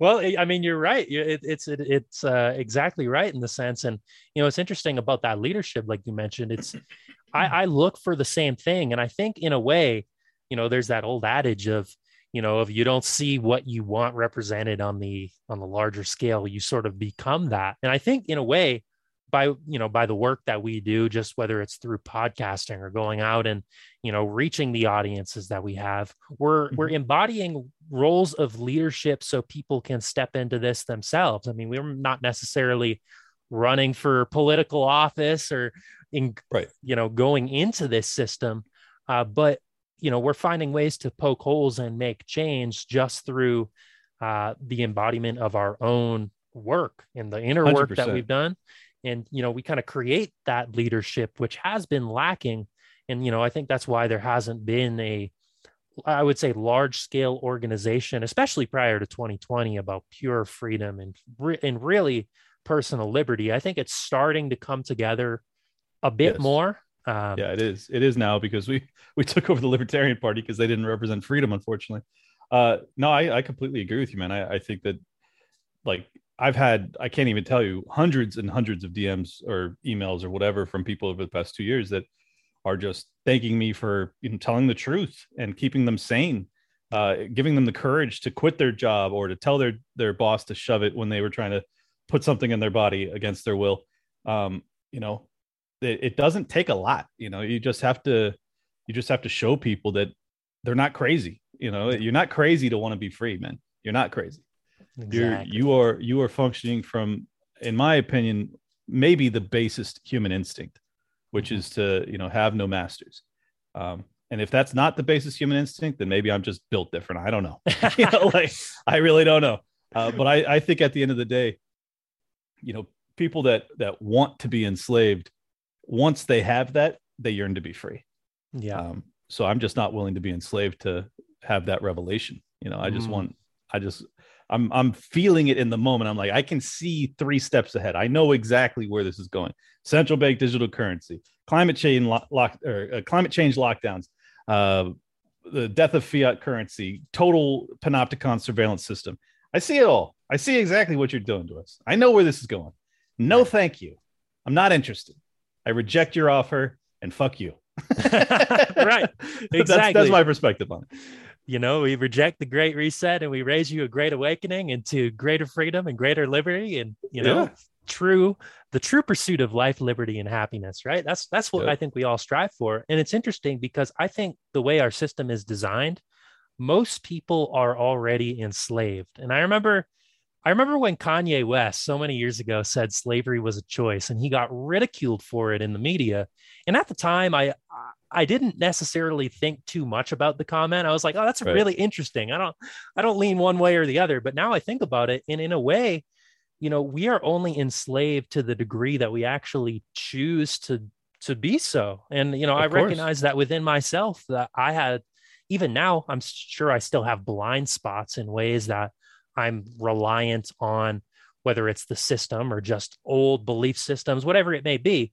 But as I continue on this path to self discovery and understanding liberty, I, I, realize I am slowly but surely freeing myself from my own mind because it is it's only myself that has ever held me back. It's never been interesting the government. And it's somebody told me the other day that it, I think it was on my most recent podcast. It must have been. Um, the guy Jason Christoff, who's a self sabotage coach, and he's he's really excellent. I would definitely recommend checking him out. Um, he said, you know, if aliens were to come down f- to Earth, they'd never be able to locate government. It's not a real entity, right? They would hmm. they would hear maybe they could find pol- people who are politicians. They could find buildings, right. monuments, whatever it may be, but there is no actual entity, material right. entity that is government right? And yeah, so how just it... the people that make it up? Yeah, right, exactly. And, and our and our collective belief in this nonsensical, you know, uh, monopoly on violence. Yeah, it, I totally agree, man. Yeah, it's it's only our own beliefs and way of, I guess, understanding and perceiving the world that holds this whole reality together. But what's interesting is that it's it's our collective belief in it because yeah. if we if one of us decides it's not real, it doesn't really matter because they can still bring down an FBI agent and entrap you and put you in prison for the rest of your life. Like you can say that your mind is your primary, uh, you know, enslaver, but hmm. for some people, it's not. you know, yeah. there are over a million people in prison right now in America. It's like right. there's a lot of people that are truly enslaved, and I mean, some of them rightfully so if they committed violent crimes and things like that. But then there's a lot of them that are not rightfully so, and right. uh, and so you know my my hope is that we get to a point someday where both our belief in government as a whole is greatly diminished. But also um, as you were saying you know our the the amount of free like liberty in our own minds that we have increases. I think that they, they play off each other too. I think that as as you have a diminishing state you have an increase in your own you know cerebral capacity for free thinking and things like that. That was actually one of the things i didn't mention in the intro as to you know what does liberty mean to me? Speaking the truth and speaking freely we can't do that today right. like i don't know if you're going to put this on youtube but there's there's a chance that even though i have told you nothing but the truth so far that they could just go gone you know right. and uh, i've every single one of my cohorts on Twitter, all of them have lost their accounts. I'm the only one that has maintained it, which makes them all think I'm an FBI agent, which is tragic. but uh, but the truth is, I just I'm very cautious. You know, I say very uh like hardcore libertarian shit, but I just say it in a way that I know I'm like I'm just skating through, just barely getting under that that uh you know that line that that arbitrary line wherever they sent it. Um, but it's it's uh it's really unhealthy. I mean, it is real like even myself, someone who's speaking as freely as humanly possible, I still am having my speech chilled. I'm yeah. still not I'm still not saying every ounce of the truth because I know there's certain things on certain platforms that I can't say. That is not a good way for you to formulate a, a civilization. It ultimately right. it it stifles innovation. It's it stifles our own creativity. It stifles stifles our own well-being, our own mental health. I mean, there's a, a lot of this plays into that that like I don't think people think about enough. Like if you just think about the people in like uh you know East Germany or under Stalin, you know, like mm-hmm. You could read Solzhenitsyn and find out all about. It. Now I really sound like Jordan Peterson. Yeah. bringing up Solzhenitsyn. Jesus Christ! I was gonna say the Jordan uh, Peterson influence is strong, but I I resonate with it. I resonate yeah, me too. with it. Me too. I love the guy. What can I do? but no, and you're you're exactly right. And I think a lot of people don't realize how these systems you know we talk about freedom of speech and that external versus internal it's so intertwined right because because of their external elimination of freedom of speech it creates an internal response yes. of self-censorship absolutely and, and, we aren't able to fully articulate the truth in its purest form right and right. i think and, and, and even more like horrific is yeah. that we can't we can't discover we can't explore areas mm. of confusion to try and discover that truth perfect yeah. example is the during the covid hysteria i mean how much of the truth was bannable for yeah. two years? They just recently came out and said that on youtube we can now say that masks are not efficacious against covid. That mm. they just like yesterday.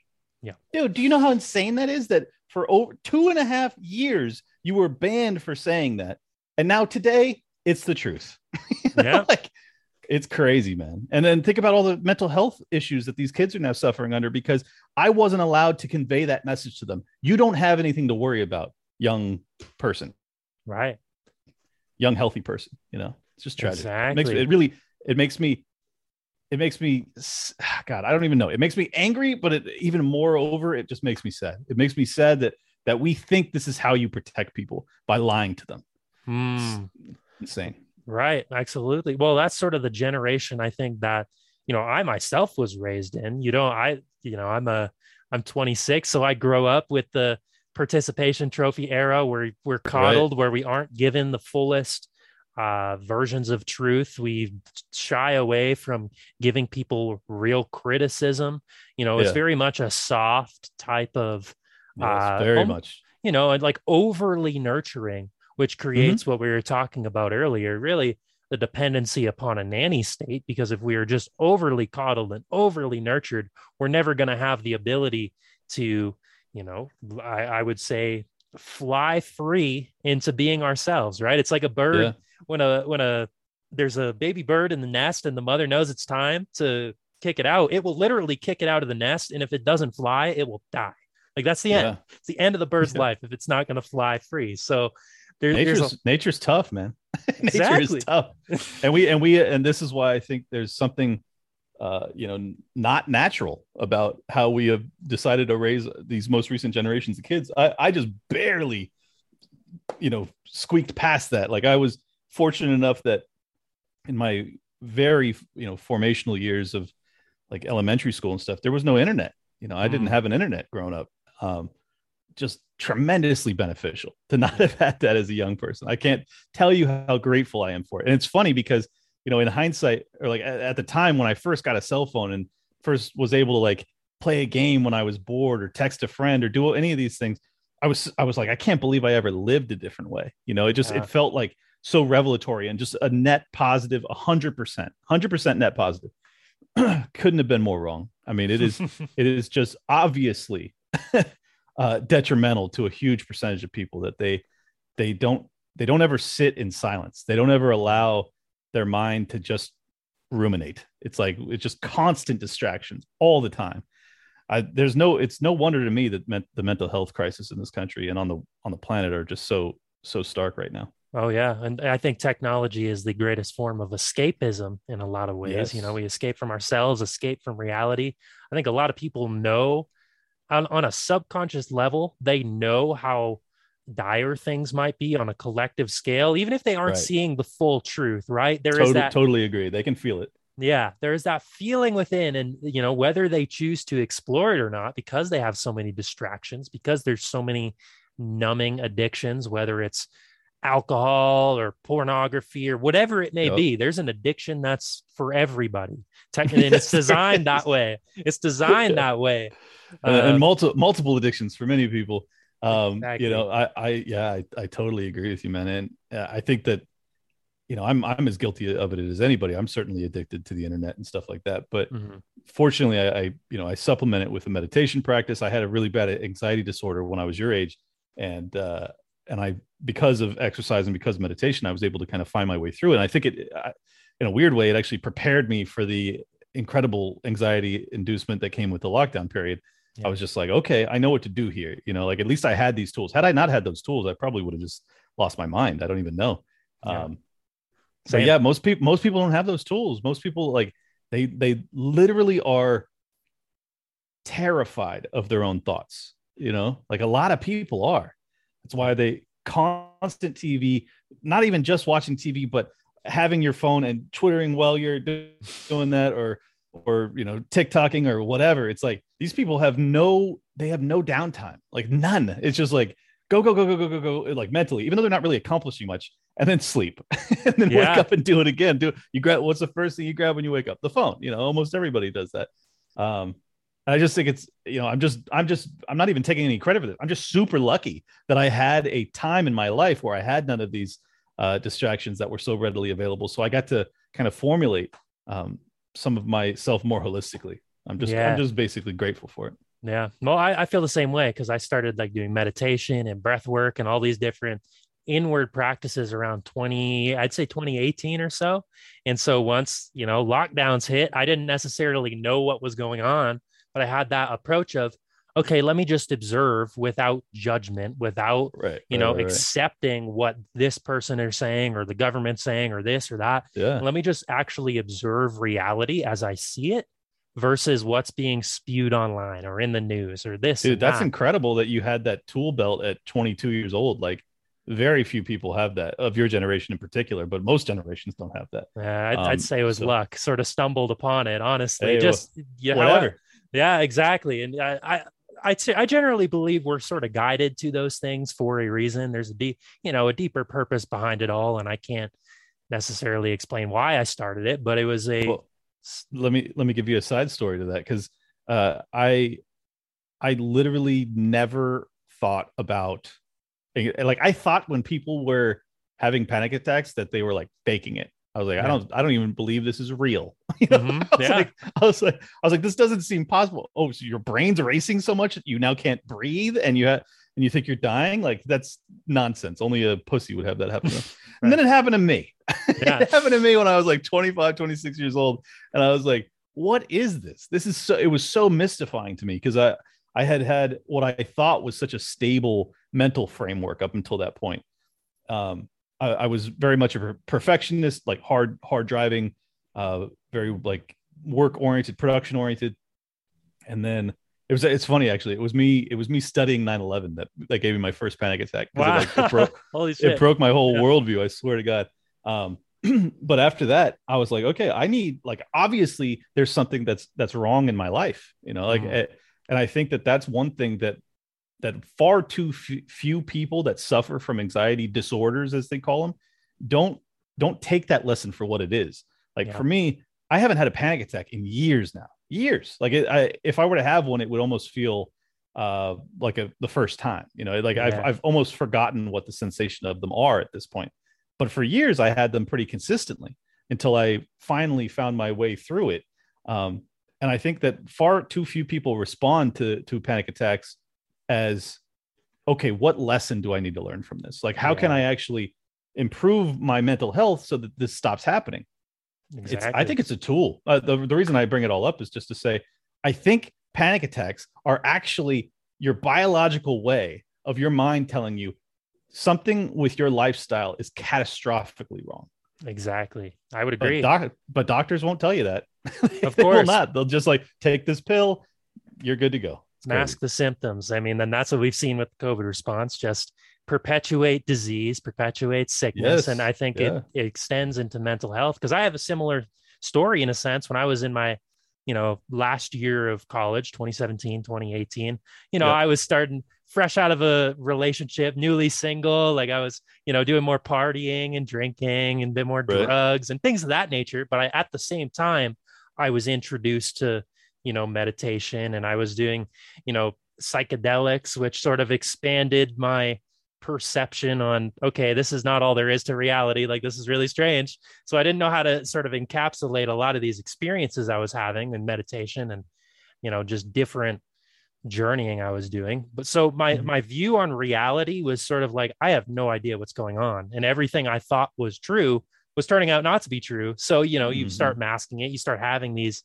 panic attacks and anxiety and it was through continuous observation of them what is this teaching me yeah. that i would you know i haven't had one in a little and i would say years but it's funny i was yeah. at a i was at a, concert last week on friday and i asked my girlfriend i said oh what's the type of genre because i had never heard of the band and her immediate response was anxiety inducing and so uh, and i was like okay i'll go and then so when i walk in there, right exactly. I went there sure enough first i'm like oh this is like this is kind of anxiety inducing but it i was able to actually be like okay let, let me observe this. Let me breathe through it. Let me see what's going on. Yeah. and it was actually a very positive experience and i enjoyed it. So you know i, I think it goes cool. into the idea of you know how we view ourselves whether we're in a victim mindset victim consciousness of yeah, oh this yeah, is the sure. world is the world is working against us and my mind is working against me these panic attacks or diseases are working against me versus an opportunity for empowerment, an opportunity yeah. to learn, an opportunity to grow. And well, this ties in perfectly to what I said earlier, where people that are looking for external problems all the time, they don't ever reflect in, internally. It's also those those same people will, will usually look for external solutions to every problem. So, mm-hmm. like if you're dealing with something internally that's really painful, because anxiety pa- attacks are painful for sure. Yeah. Um, a lot of a lot of people will not look for you know in, internal medicine like uh, truly holistic uh, ways to remedy it they'll just automatically knee jerk it's like give me whatever give me give me uh, that that bottle of booze or give me a, a prescription drug or whatever and it's like i'm just telling you it's not it's not how you get through this stuff it just isn't i mean hmm. certainly mm. there are extreme cases where someone's schizophrenic or something like that where it can get to a point where like medication may be mandatory i don't know yeah. But I'm just saying, for the vast majority of people, you have like, I think it's like 30% of people are on some sort of psychotropic medication in America. That's fucking ridiculous. Like, there's no reason for that many people to need this stuff. And it's just, uh, it's just, to me, it's hard evidence of the uh, dishealth, the unhealth of our society right now.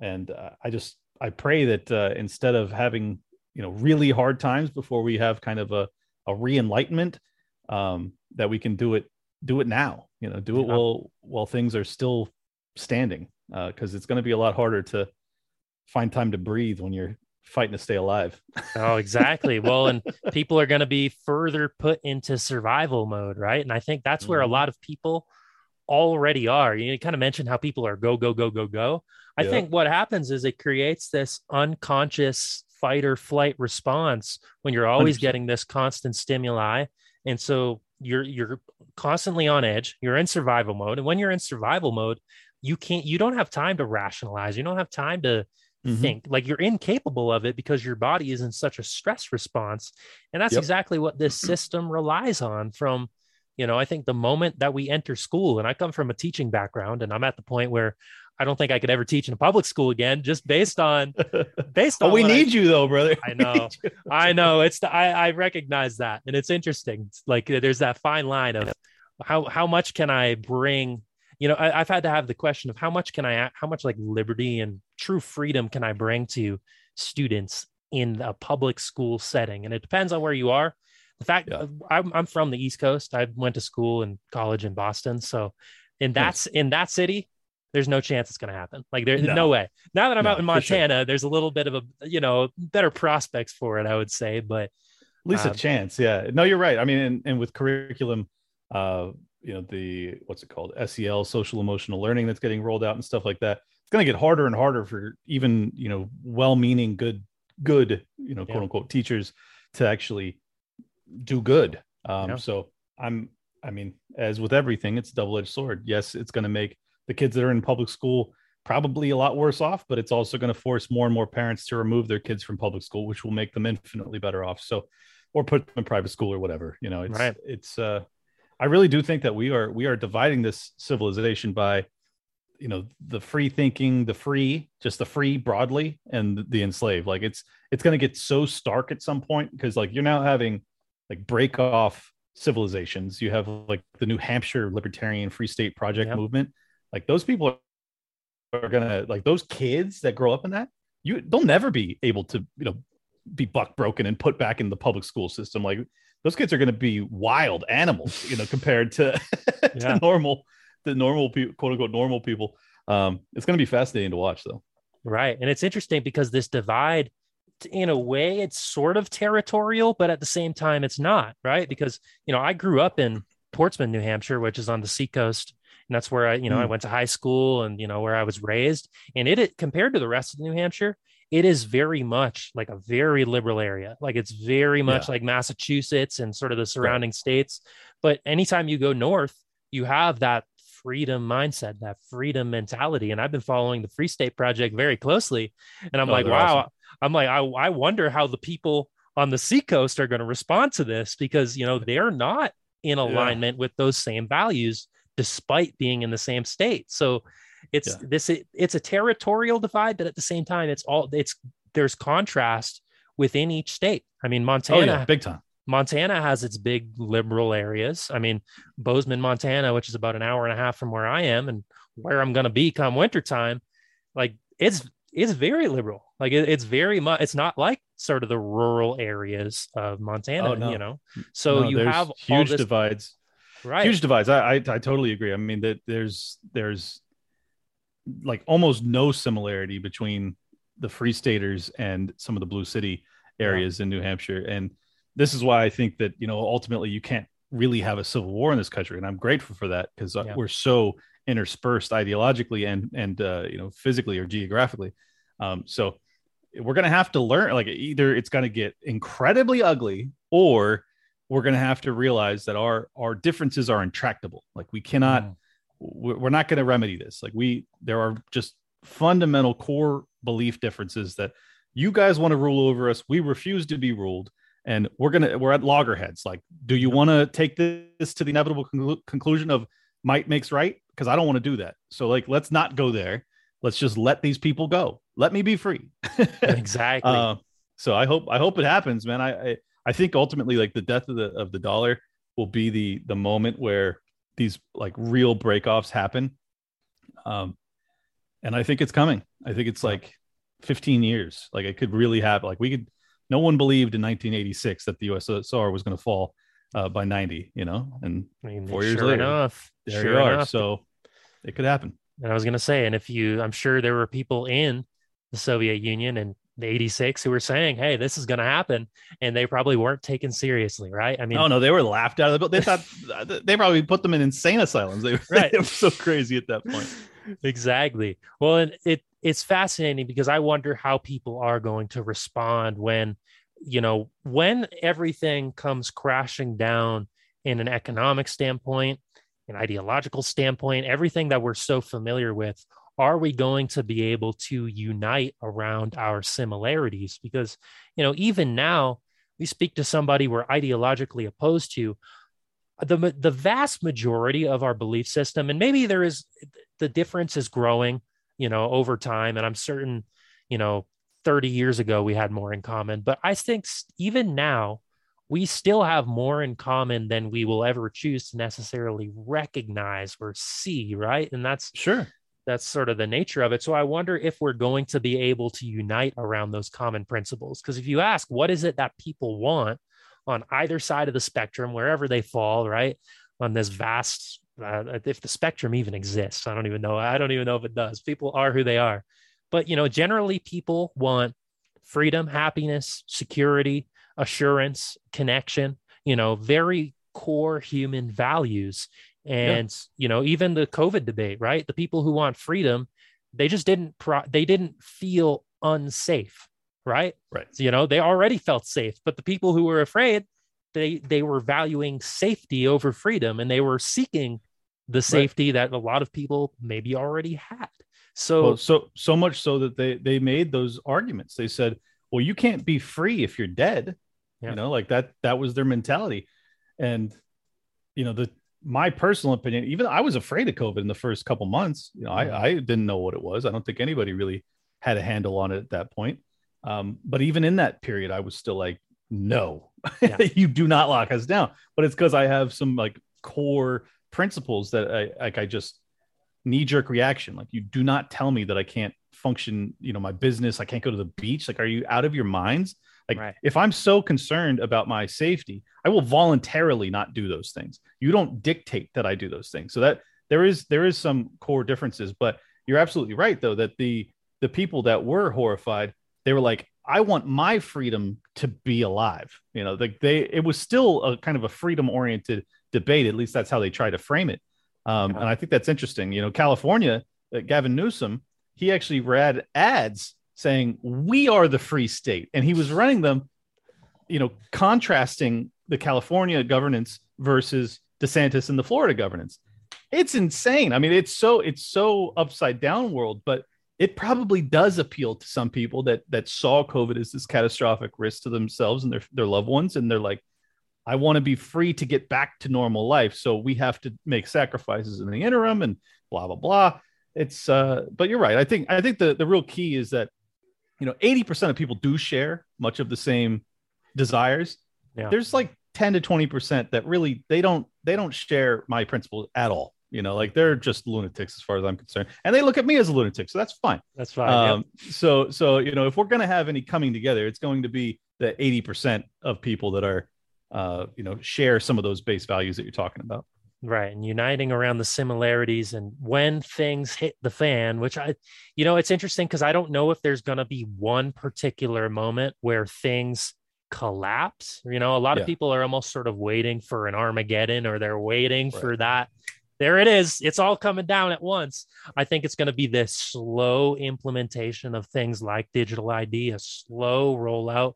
And I think it was. I think David, we're in it right now. Yeah. Oh yeah. oh, absolutely. Yeah. I, I, don't think I don't think it's a bang moment either.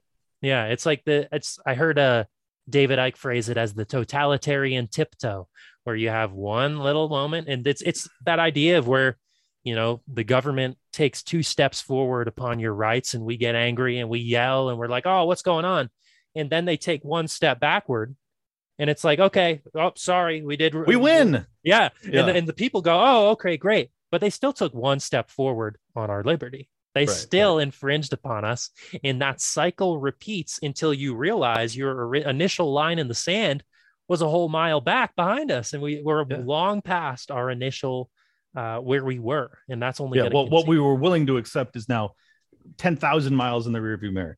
I mean, there's there's tons of different metaphors for this. There's the frog in the pot metaphor. Yeah. There's the the ratchet effect. Like there's it's all true. I mean, it's undeniably true. Like you, you never. I don't think you ever accept lockdowns if it's not for the fact that you've already had the Patriot Act rolled out that made you feel as if you're a cattle every time you get on a plane and they get to pat you down and check out your rectum. It's like none of that would have been acceptable had we not accepted that.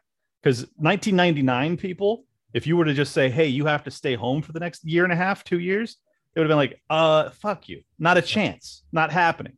Uh, but they, it just, you slowly indoctrinate people into this, uh, you know, acquiescence, this this faith in government, and also just a go along to get along mentality. You saw it in Australia in a really stark fashion. Those people who I always thought of as being like really independent and liberty minded just all of a sudden were like totally enslaved. It's remarkable. Absolutely. Sorry. This this boat behind me is uh blaring music. Can you hear it? I can shut the I, door. I was gonna say I can't hear it. It's not coming through on the mic. so great, great, cool. Someone's out having a party on the water. Hey, that's great. Check it out. Check that boat up. Hey, look at that. There we go. Why was I not invited? Come on. oh man. But um yeah i was, I was gonna say it, it's the uh the slow implementation of this agenda it it isn't gonna be overnight i think people a lot of people are gonna look back once they've been almost hurt enough to the point yeah. where you know and that, that's the sad reality of it when i asked you know in my most recent podcast with jason christoff i said what does it actually take how obvious does it have to get and he said mm. you hmm. know a lot of times people have to experience pain they have to have something catastrophic happen in their own lives to even have that earth shattering moment where yeah. You know things it's like oh wow okay this is the reality and i'm sitting in it and i i tend to believe that we can't be a victim of our own choices right so and there's a there's a poem I was reading by Rumi, and I I love Rumi. He's sort of timeless in a sense, over a thousand years ago, and he had one called "Let Them Sleep," and it's you know it's just about people who aren't interested in. He was referring to love and sort of this. He mentioned awakening specifically, you know, just to let them be what, who they are. Right? There's nothing we can force upon people, uh, in a sense. So, as as painful, I've learned that too. Yeah. Yeah, as painful as it is, you can't force feed this information to people. You can't force them to see what's going on. My brother lives in California, and you know, I'm sure he's voting for or voted for Newsom in the recall and all that. And He's had his shots and his boost, whatever, you know. But at yeah. the same time, I have to.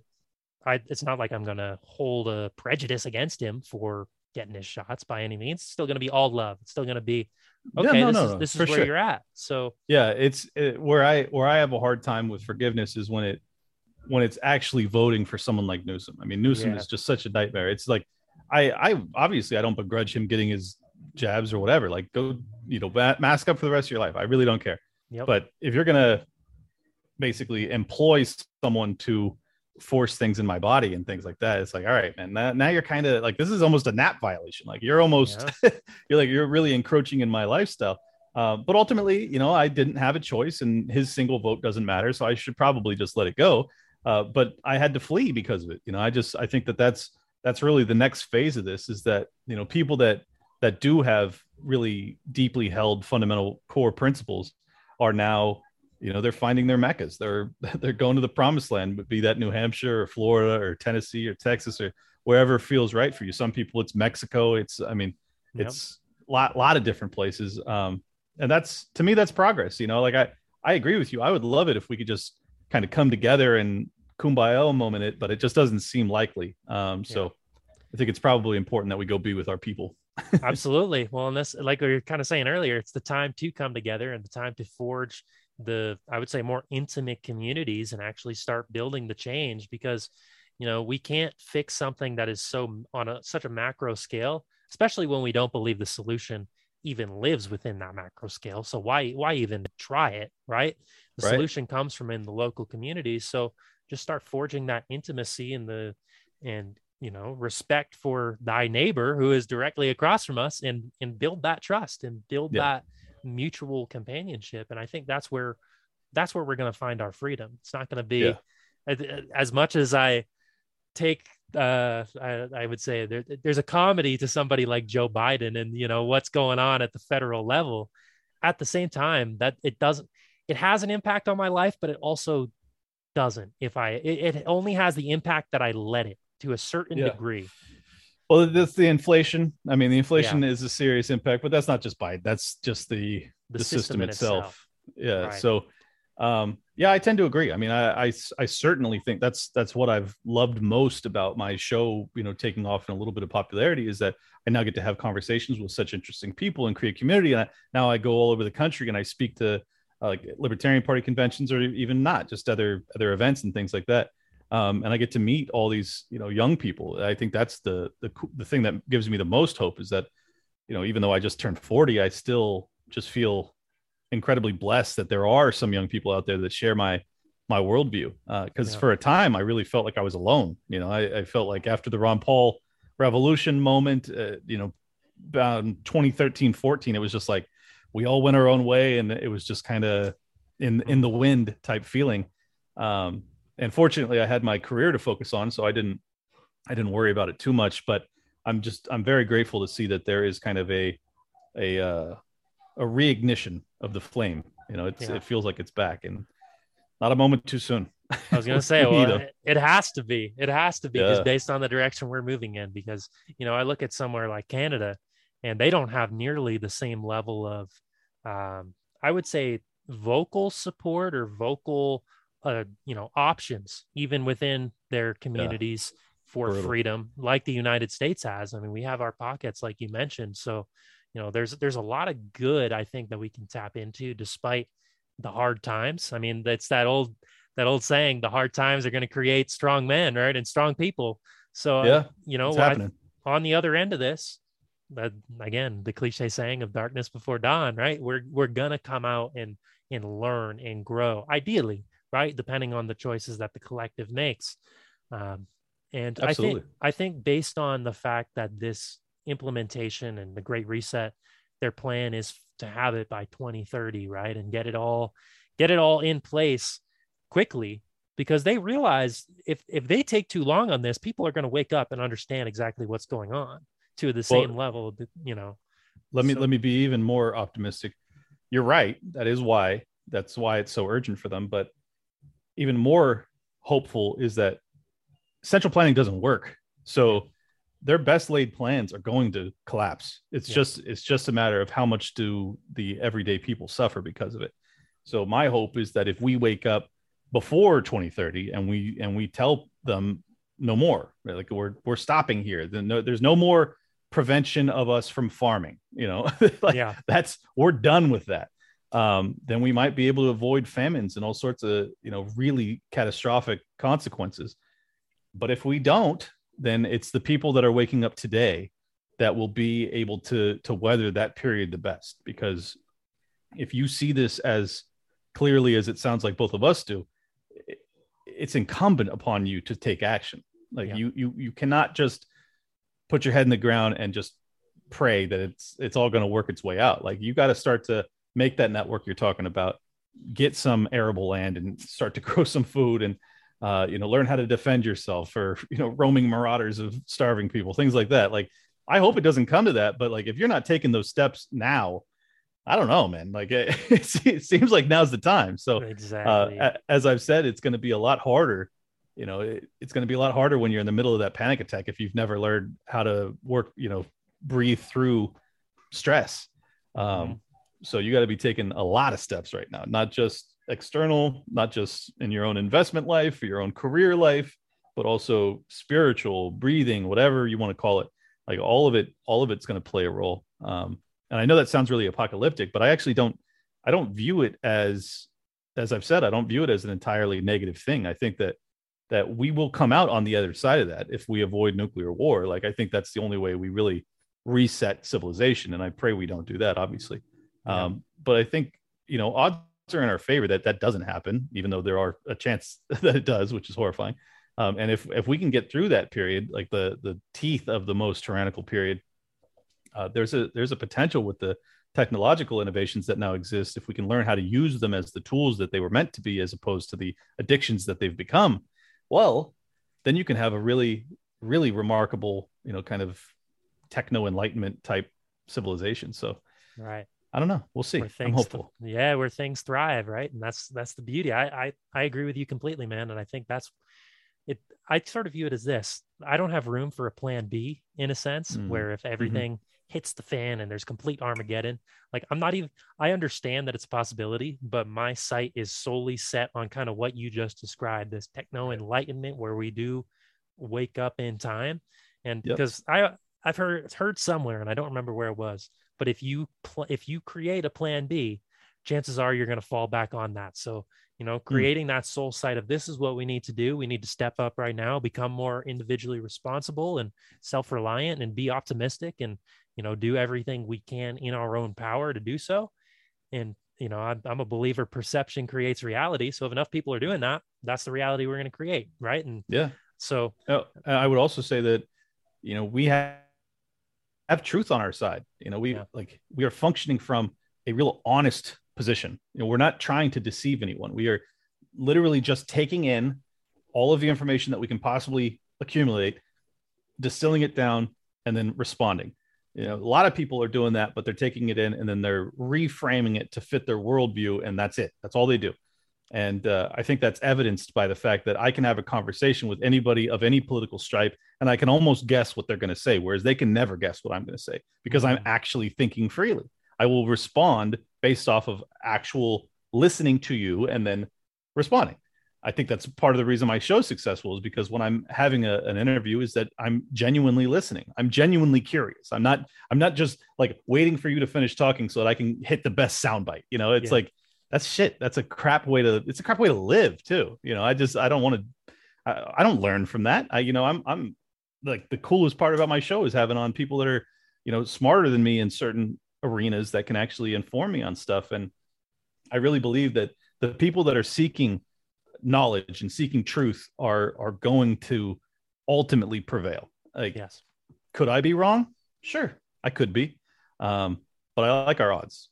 yes, I agree. I agree, and I, I, I would say certainly that's why your show succeeds, and I I see oh, that within you. your own ability to you know have these types of conversations, and you know I, what gave me a little hope is I listened to Aaron Rodgers. He made headlines going on Aubrey Marcus podcast, and you know everyone mm-hmm. was talking about his psychedelic use or whatever and all that. But something that stood out to me was he just said the exact same thing to you: is he's he's going on there not to produce a mm. soundbite. He's going in there and the conversations he has daily. He wants to listen to people.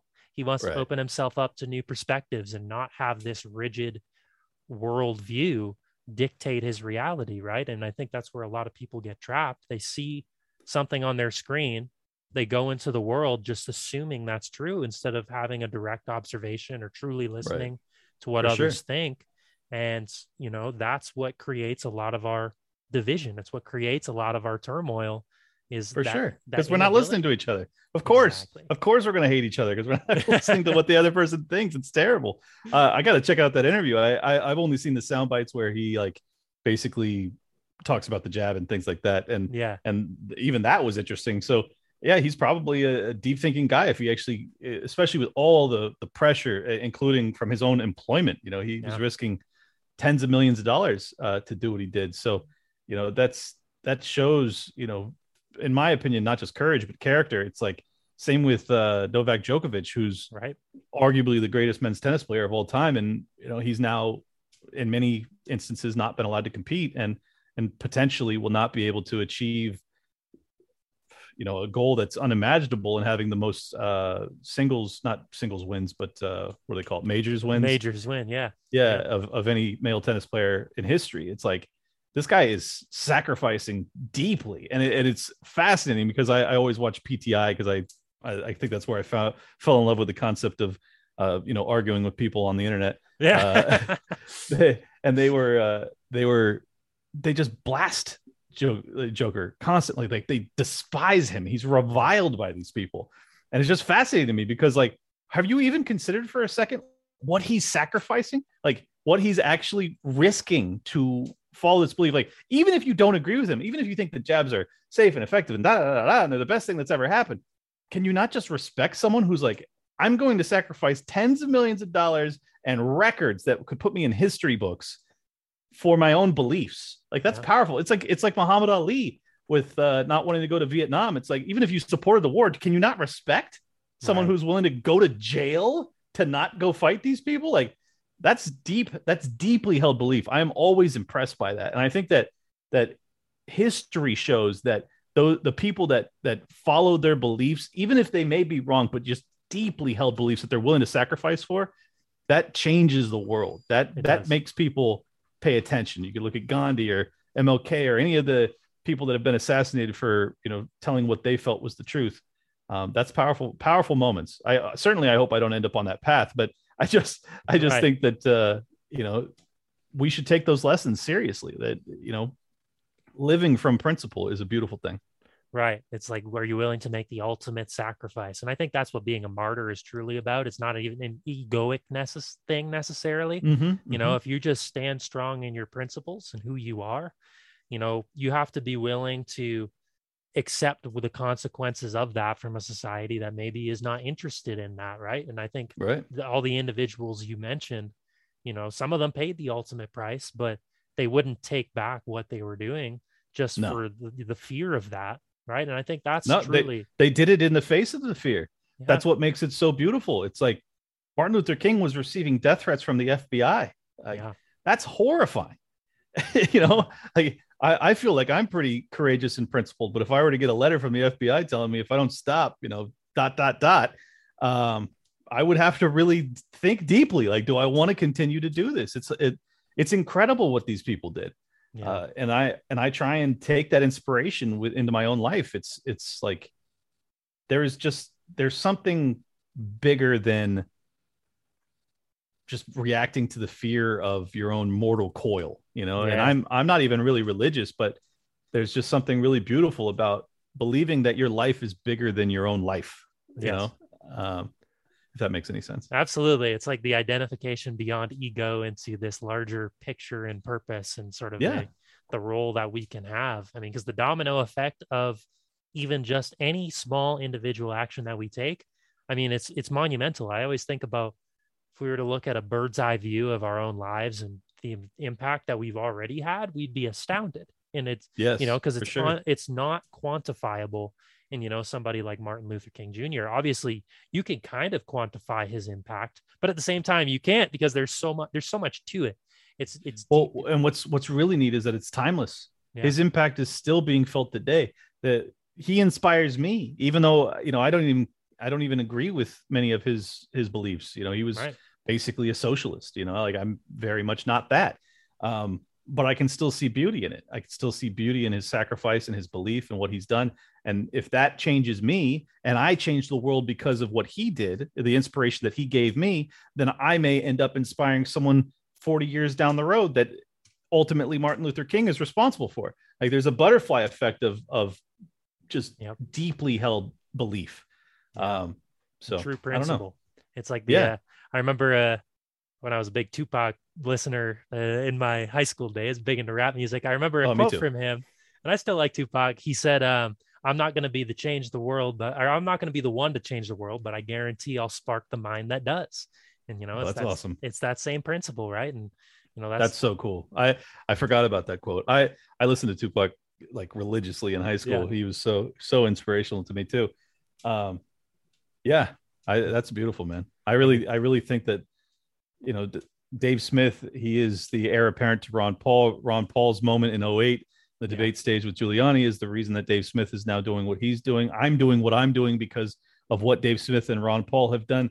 Hopefully there's a few people that feel inspired by by my work and end up doing something more and it's just like even if we aren't the ones that uh, that get the glory who cares it's like we are it's because we are we are working um you know with less ego in mind i'm not going to say totally ego less but Right. less ego in mind because there are things that we value more than anything you know so much that we would die for them like that is that's such a powerful thing there's no it's almost impossible to be egoistic in that fashion you know like if you're going to die for it like well then you can't be ego right because exactly you're not going to be around to appreciate it you know? Right. Uh, so um yeah i think that that i think that's true. Uh th- see now i'm feeling way more hopeful. I feel like eh, we're gonna we're gonna win this. We'll be right. yeah like this has been this you know this has been a big like white pill podcast to be honest with you. I didn't know if that that was going to be the path we took but i definitely i agree with you man. I feel that same exact sentiment and That's you know the- awesome. the, direction we're moving like it,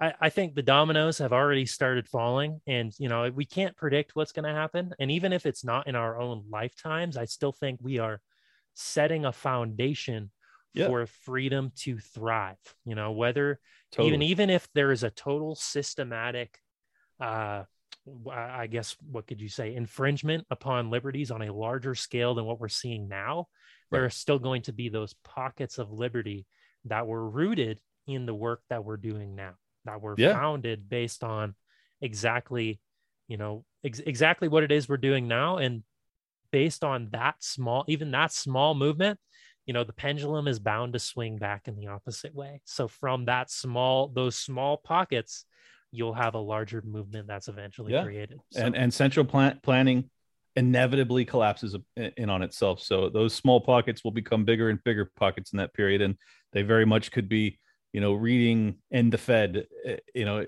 in their inspirational phase when they're formulating these plans or they could be listening to part of the problem or whatever you know like this like there will be a butterfly effect of of this movement that exists today and uh i'm just grateful to be you know a, a fraction of it. It just feels it feels more purposeful than i've ever felt and i was making enormous amounts of money as as an entrepreneur um and I, it doesn't even it pales in comparison to the amount of gratification i get from doing what i do now so i uh that that to me tells me that i'm on the right path and let's Oh, let's yeah. hope that it leads to a, a better tomorrow we'll see Oh yeah. Well, I, I feel the same way, man. And I, I even if the, even if tomorrow isn't a little better, I think the next day will be. So you know, we're we're moving in the right direction. So awesome, man. This has been awesome to have this conversation and you know connect. We're definitely aligning in our vision of what you know what we're Totally. creating right now. So Yeah, no, it was great, great to meet you, man. You're you remind me, you're like uh, you're like the libertarian Duncan Trussell. You took me down a, uh, I don't even know if you're familiar, but Yeah. you took you took me down very much the uh, the the spiritual kind of side of of why I I do what I do, and I don't, you know, I don't talk about it all that often because I don't know, it just feels too grandiose, you know, Mhm. almost. But if it happens organically, it just feels right. So yeah, it felt right. I, I absolutely agree, man. Well, and let's, I was to say, let's definitely plan on staying in touch and connecting more. And where, Absolutely. where would you want to send, you know, anybody who is from my podcast, new to your work, where would you send them to connect with you or your own show? Uh, where can they, uh, Sure. where can they find you at? at Liberty Lock Pod on Twitter. I am almost at 50,000 followers. So if you guys could uh, follow me before I get nuked, I'd appreciate that. uh, and then Liberty Lockdown, if you just search that on any podcatcher or YouTube or Odysee or wherever else, uh, you should find it. Um, what else? Oh, I have uh, Styxhexenhammer666, who's this huge YouTuber who I love, uh, debating Dave Smith on my show on September 4th uh, on Trump's legacy, and that is going to be probably the biggest episode I've ever done. I'll I'll be the moderator, which is insane because I'm way too opinionated opinionated to be a moderator, but I'm going to do my best. So hopefully uh, your audience will check that out. It'll be a barn burner. I think I think that thing is going to be just enormous because those both those guys are two of the best debaters I've ever seen in my life. Yeah. Um, and they're both brilliant, just whip smart. I, I have no idea how it's going to play out. I can't wait to watch it, and I'm going to be on it. So that's even cooler. Dude, that's that's awesome. No, man, Yeah. I'll I'll link all of your uh, everything you just put in my episode description. And I was going to say Awesome. to the to all the listeners, I I'm very selective in what I listen to because you know I, I recognize where tr- I, I recognize truth and authenticity, and Mhm. you know so. I, I, you know, I recommend your show to everybody who's listening to this because I, I see the Awesome. the true value in it, and you know the work that you're hey doing. and, and vice versa thank you so much man i can i can tell a true believer myself so um actually uh, go ahead and leave your plugs because I, I think i'm going to throw this up on the audio version of my show Hey, sweet man. Yeah. I, so, I mean, you can find me on Instagram at Evan McDermott or at on Twitter at Evan underscore McDermott. And then the podcast itself, the fifth dimension. I mean, I'm a little, uh, I'm almost thrown off YouTube. So I would recommend uh, any audio platform, you know, Apple Podcasts, Spotify, Yeah, all- the that's different the way to go. You know, just type in the fifth dimension and you see my name, Evan McDermott. It's going to be right there. So, um, you know, that, that's where, that's where I'm at. So awesome, man. It's, thank you thank you again brother it was uh, it was a deep dive but it uh it left me feeling more hopeful so that's always a good sign Oh yeah, white white white pills on a Tuesday afternoon. I can never complain about that, right? let's go all right man thanks again All right, thanks, man.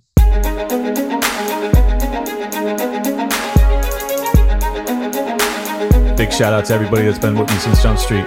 Appreciate y'all.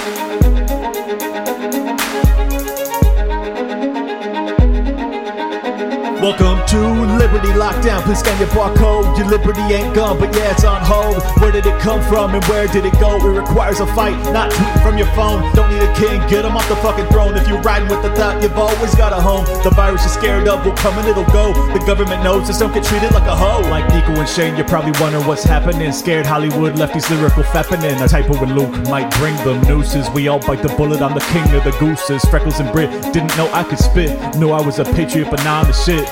Peter Quinones, invite me on. Which podcaster sends custom songs? Part of the problem? Now I stand with the people. Dave showed the way, but I am unequal. Lions of Liberty, now hear me roar. Beat running out, but I got a bit more. Robbie the Fire, always running his mouth, but I made him a sandwich. Now I'm man of the house. The malice for Nick, but you're welcome to quit. A win over BLM with the fire I spit. Friends against government just call us fags. Copy the Cairo, put mummies in the bag. Liable opinions get thrown on the ground. Silky smooth Tom was the only sound. Getting so hot must be Air July. Screaming in the mic, a Ripper 59.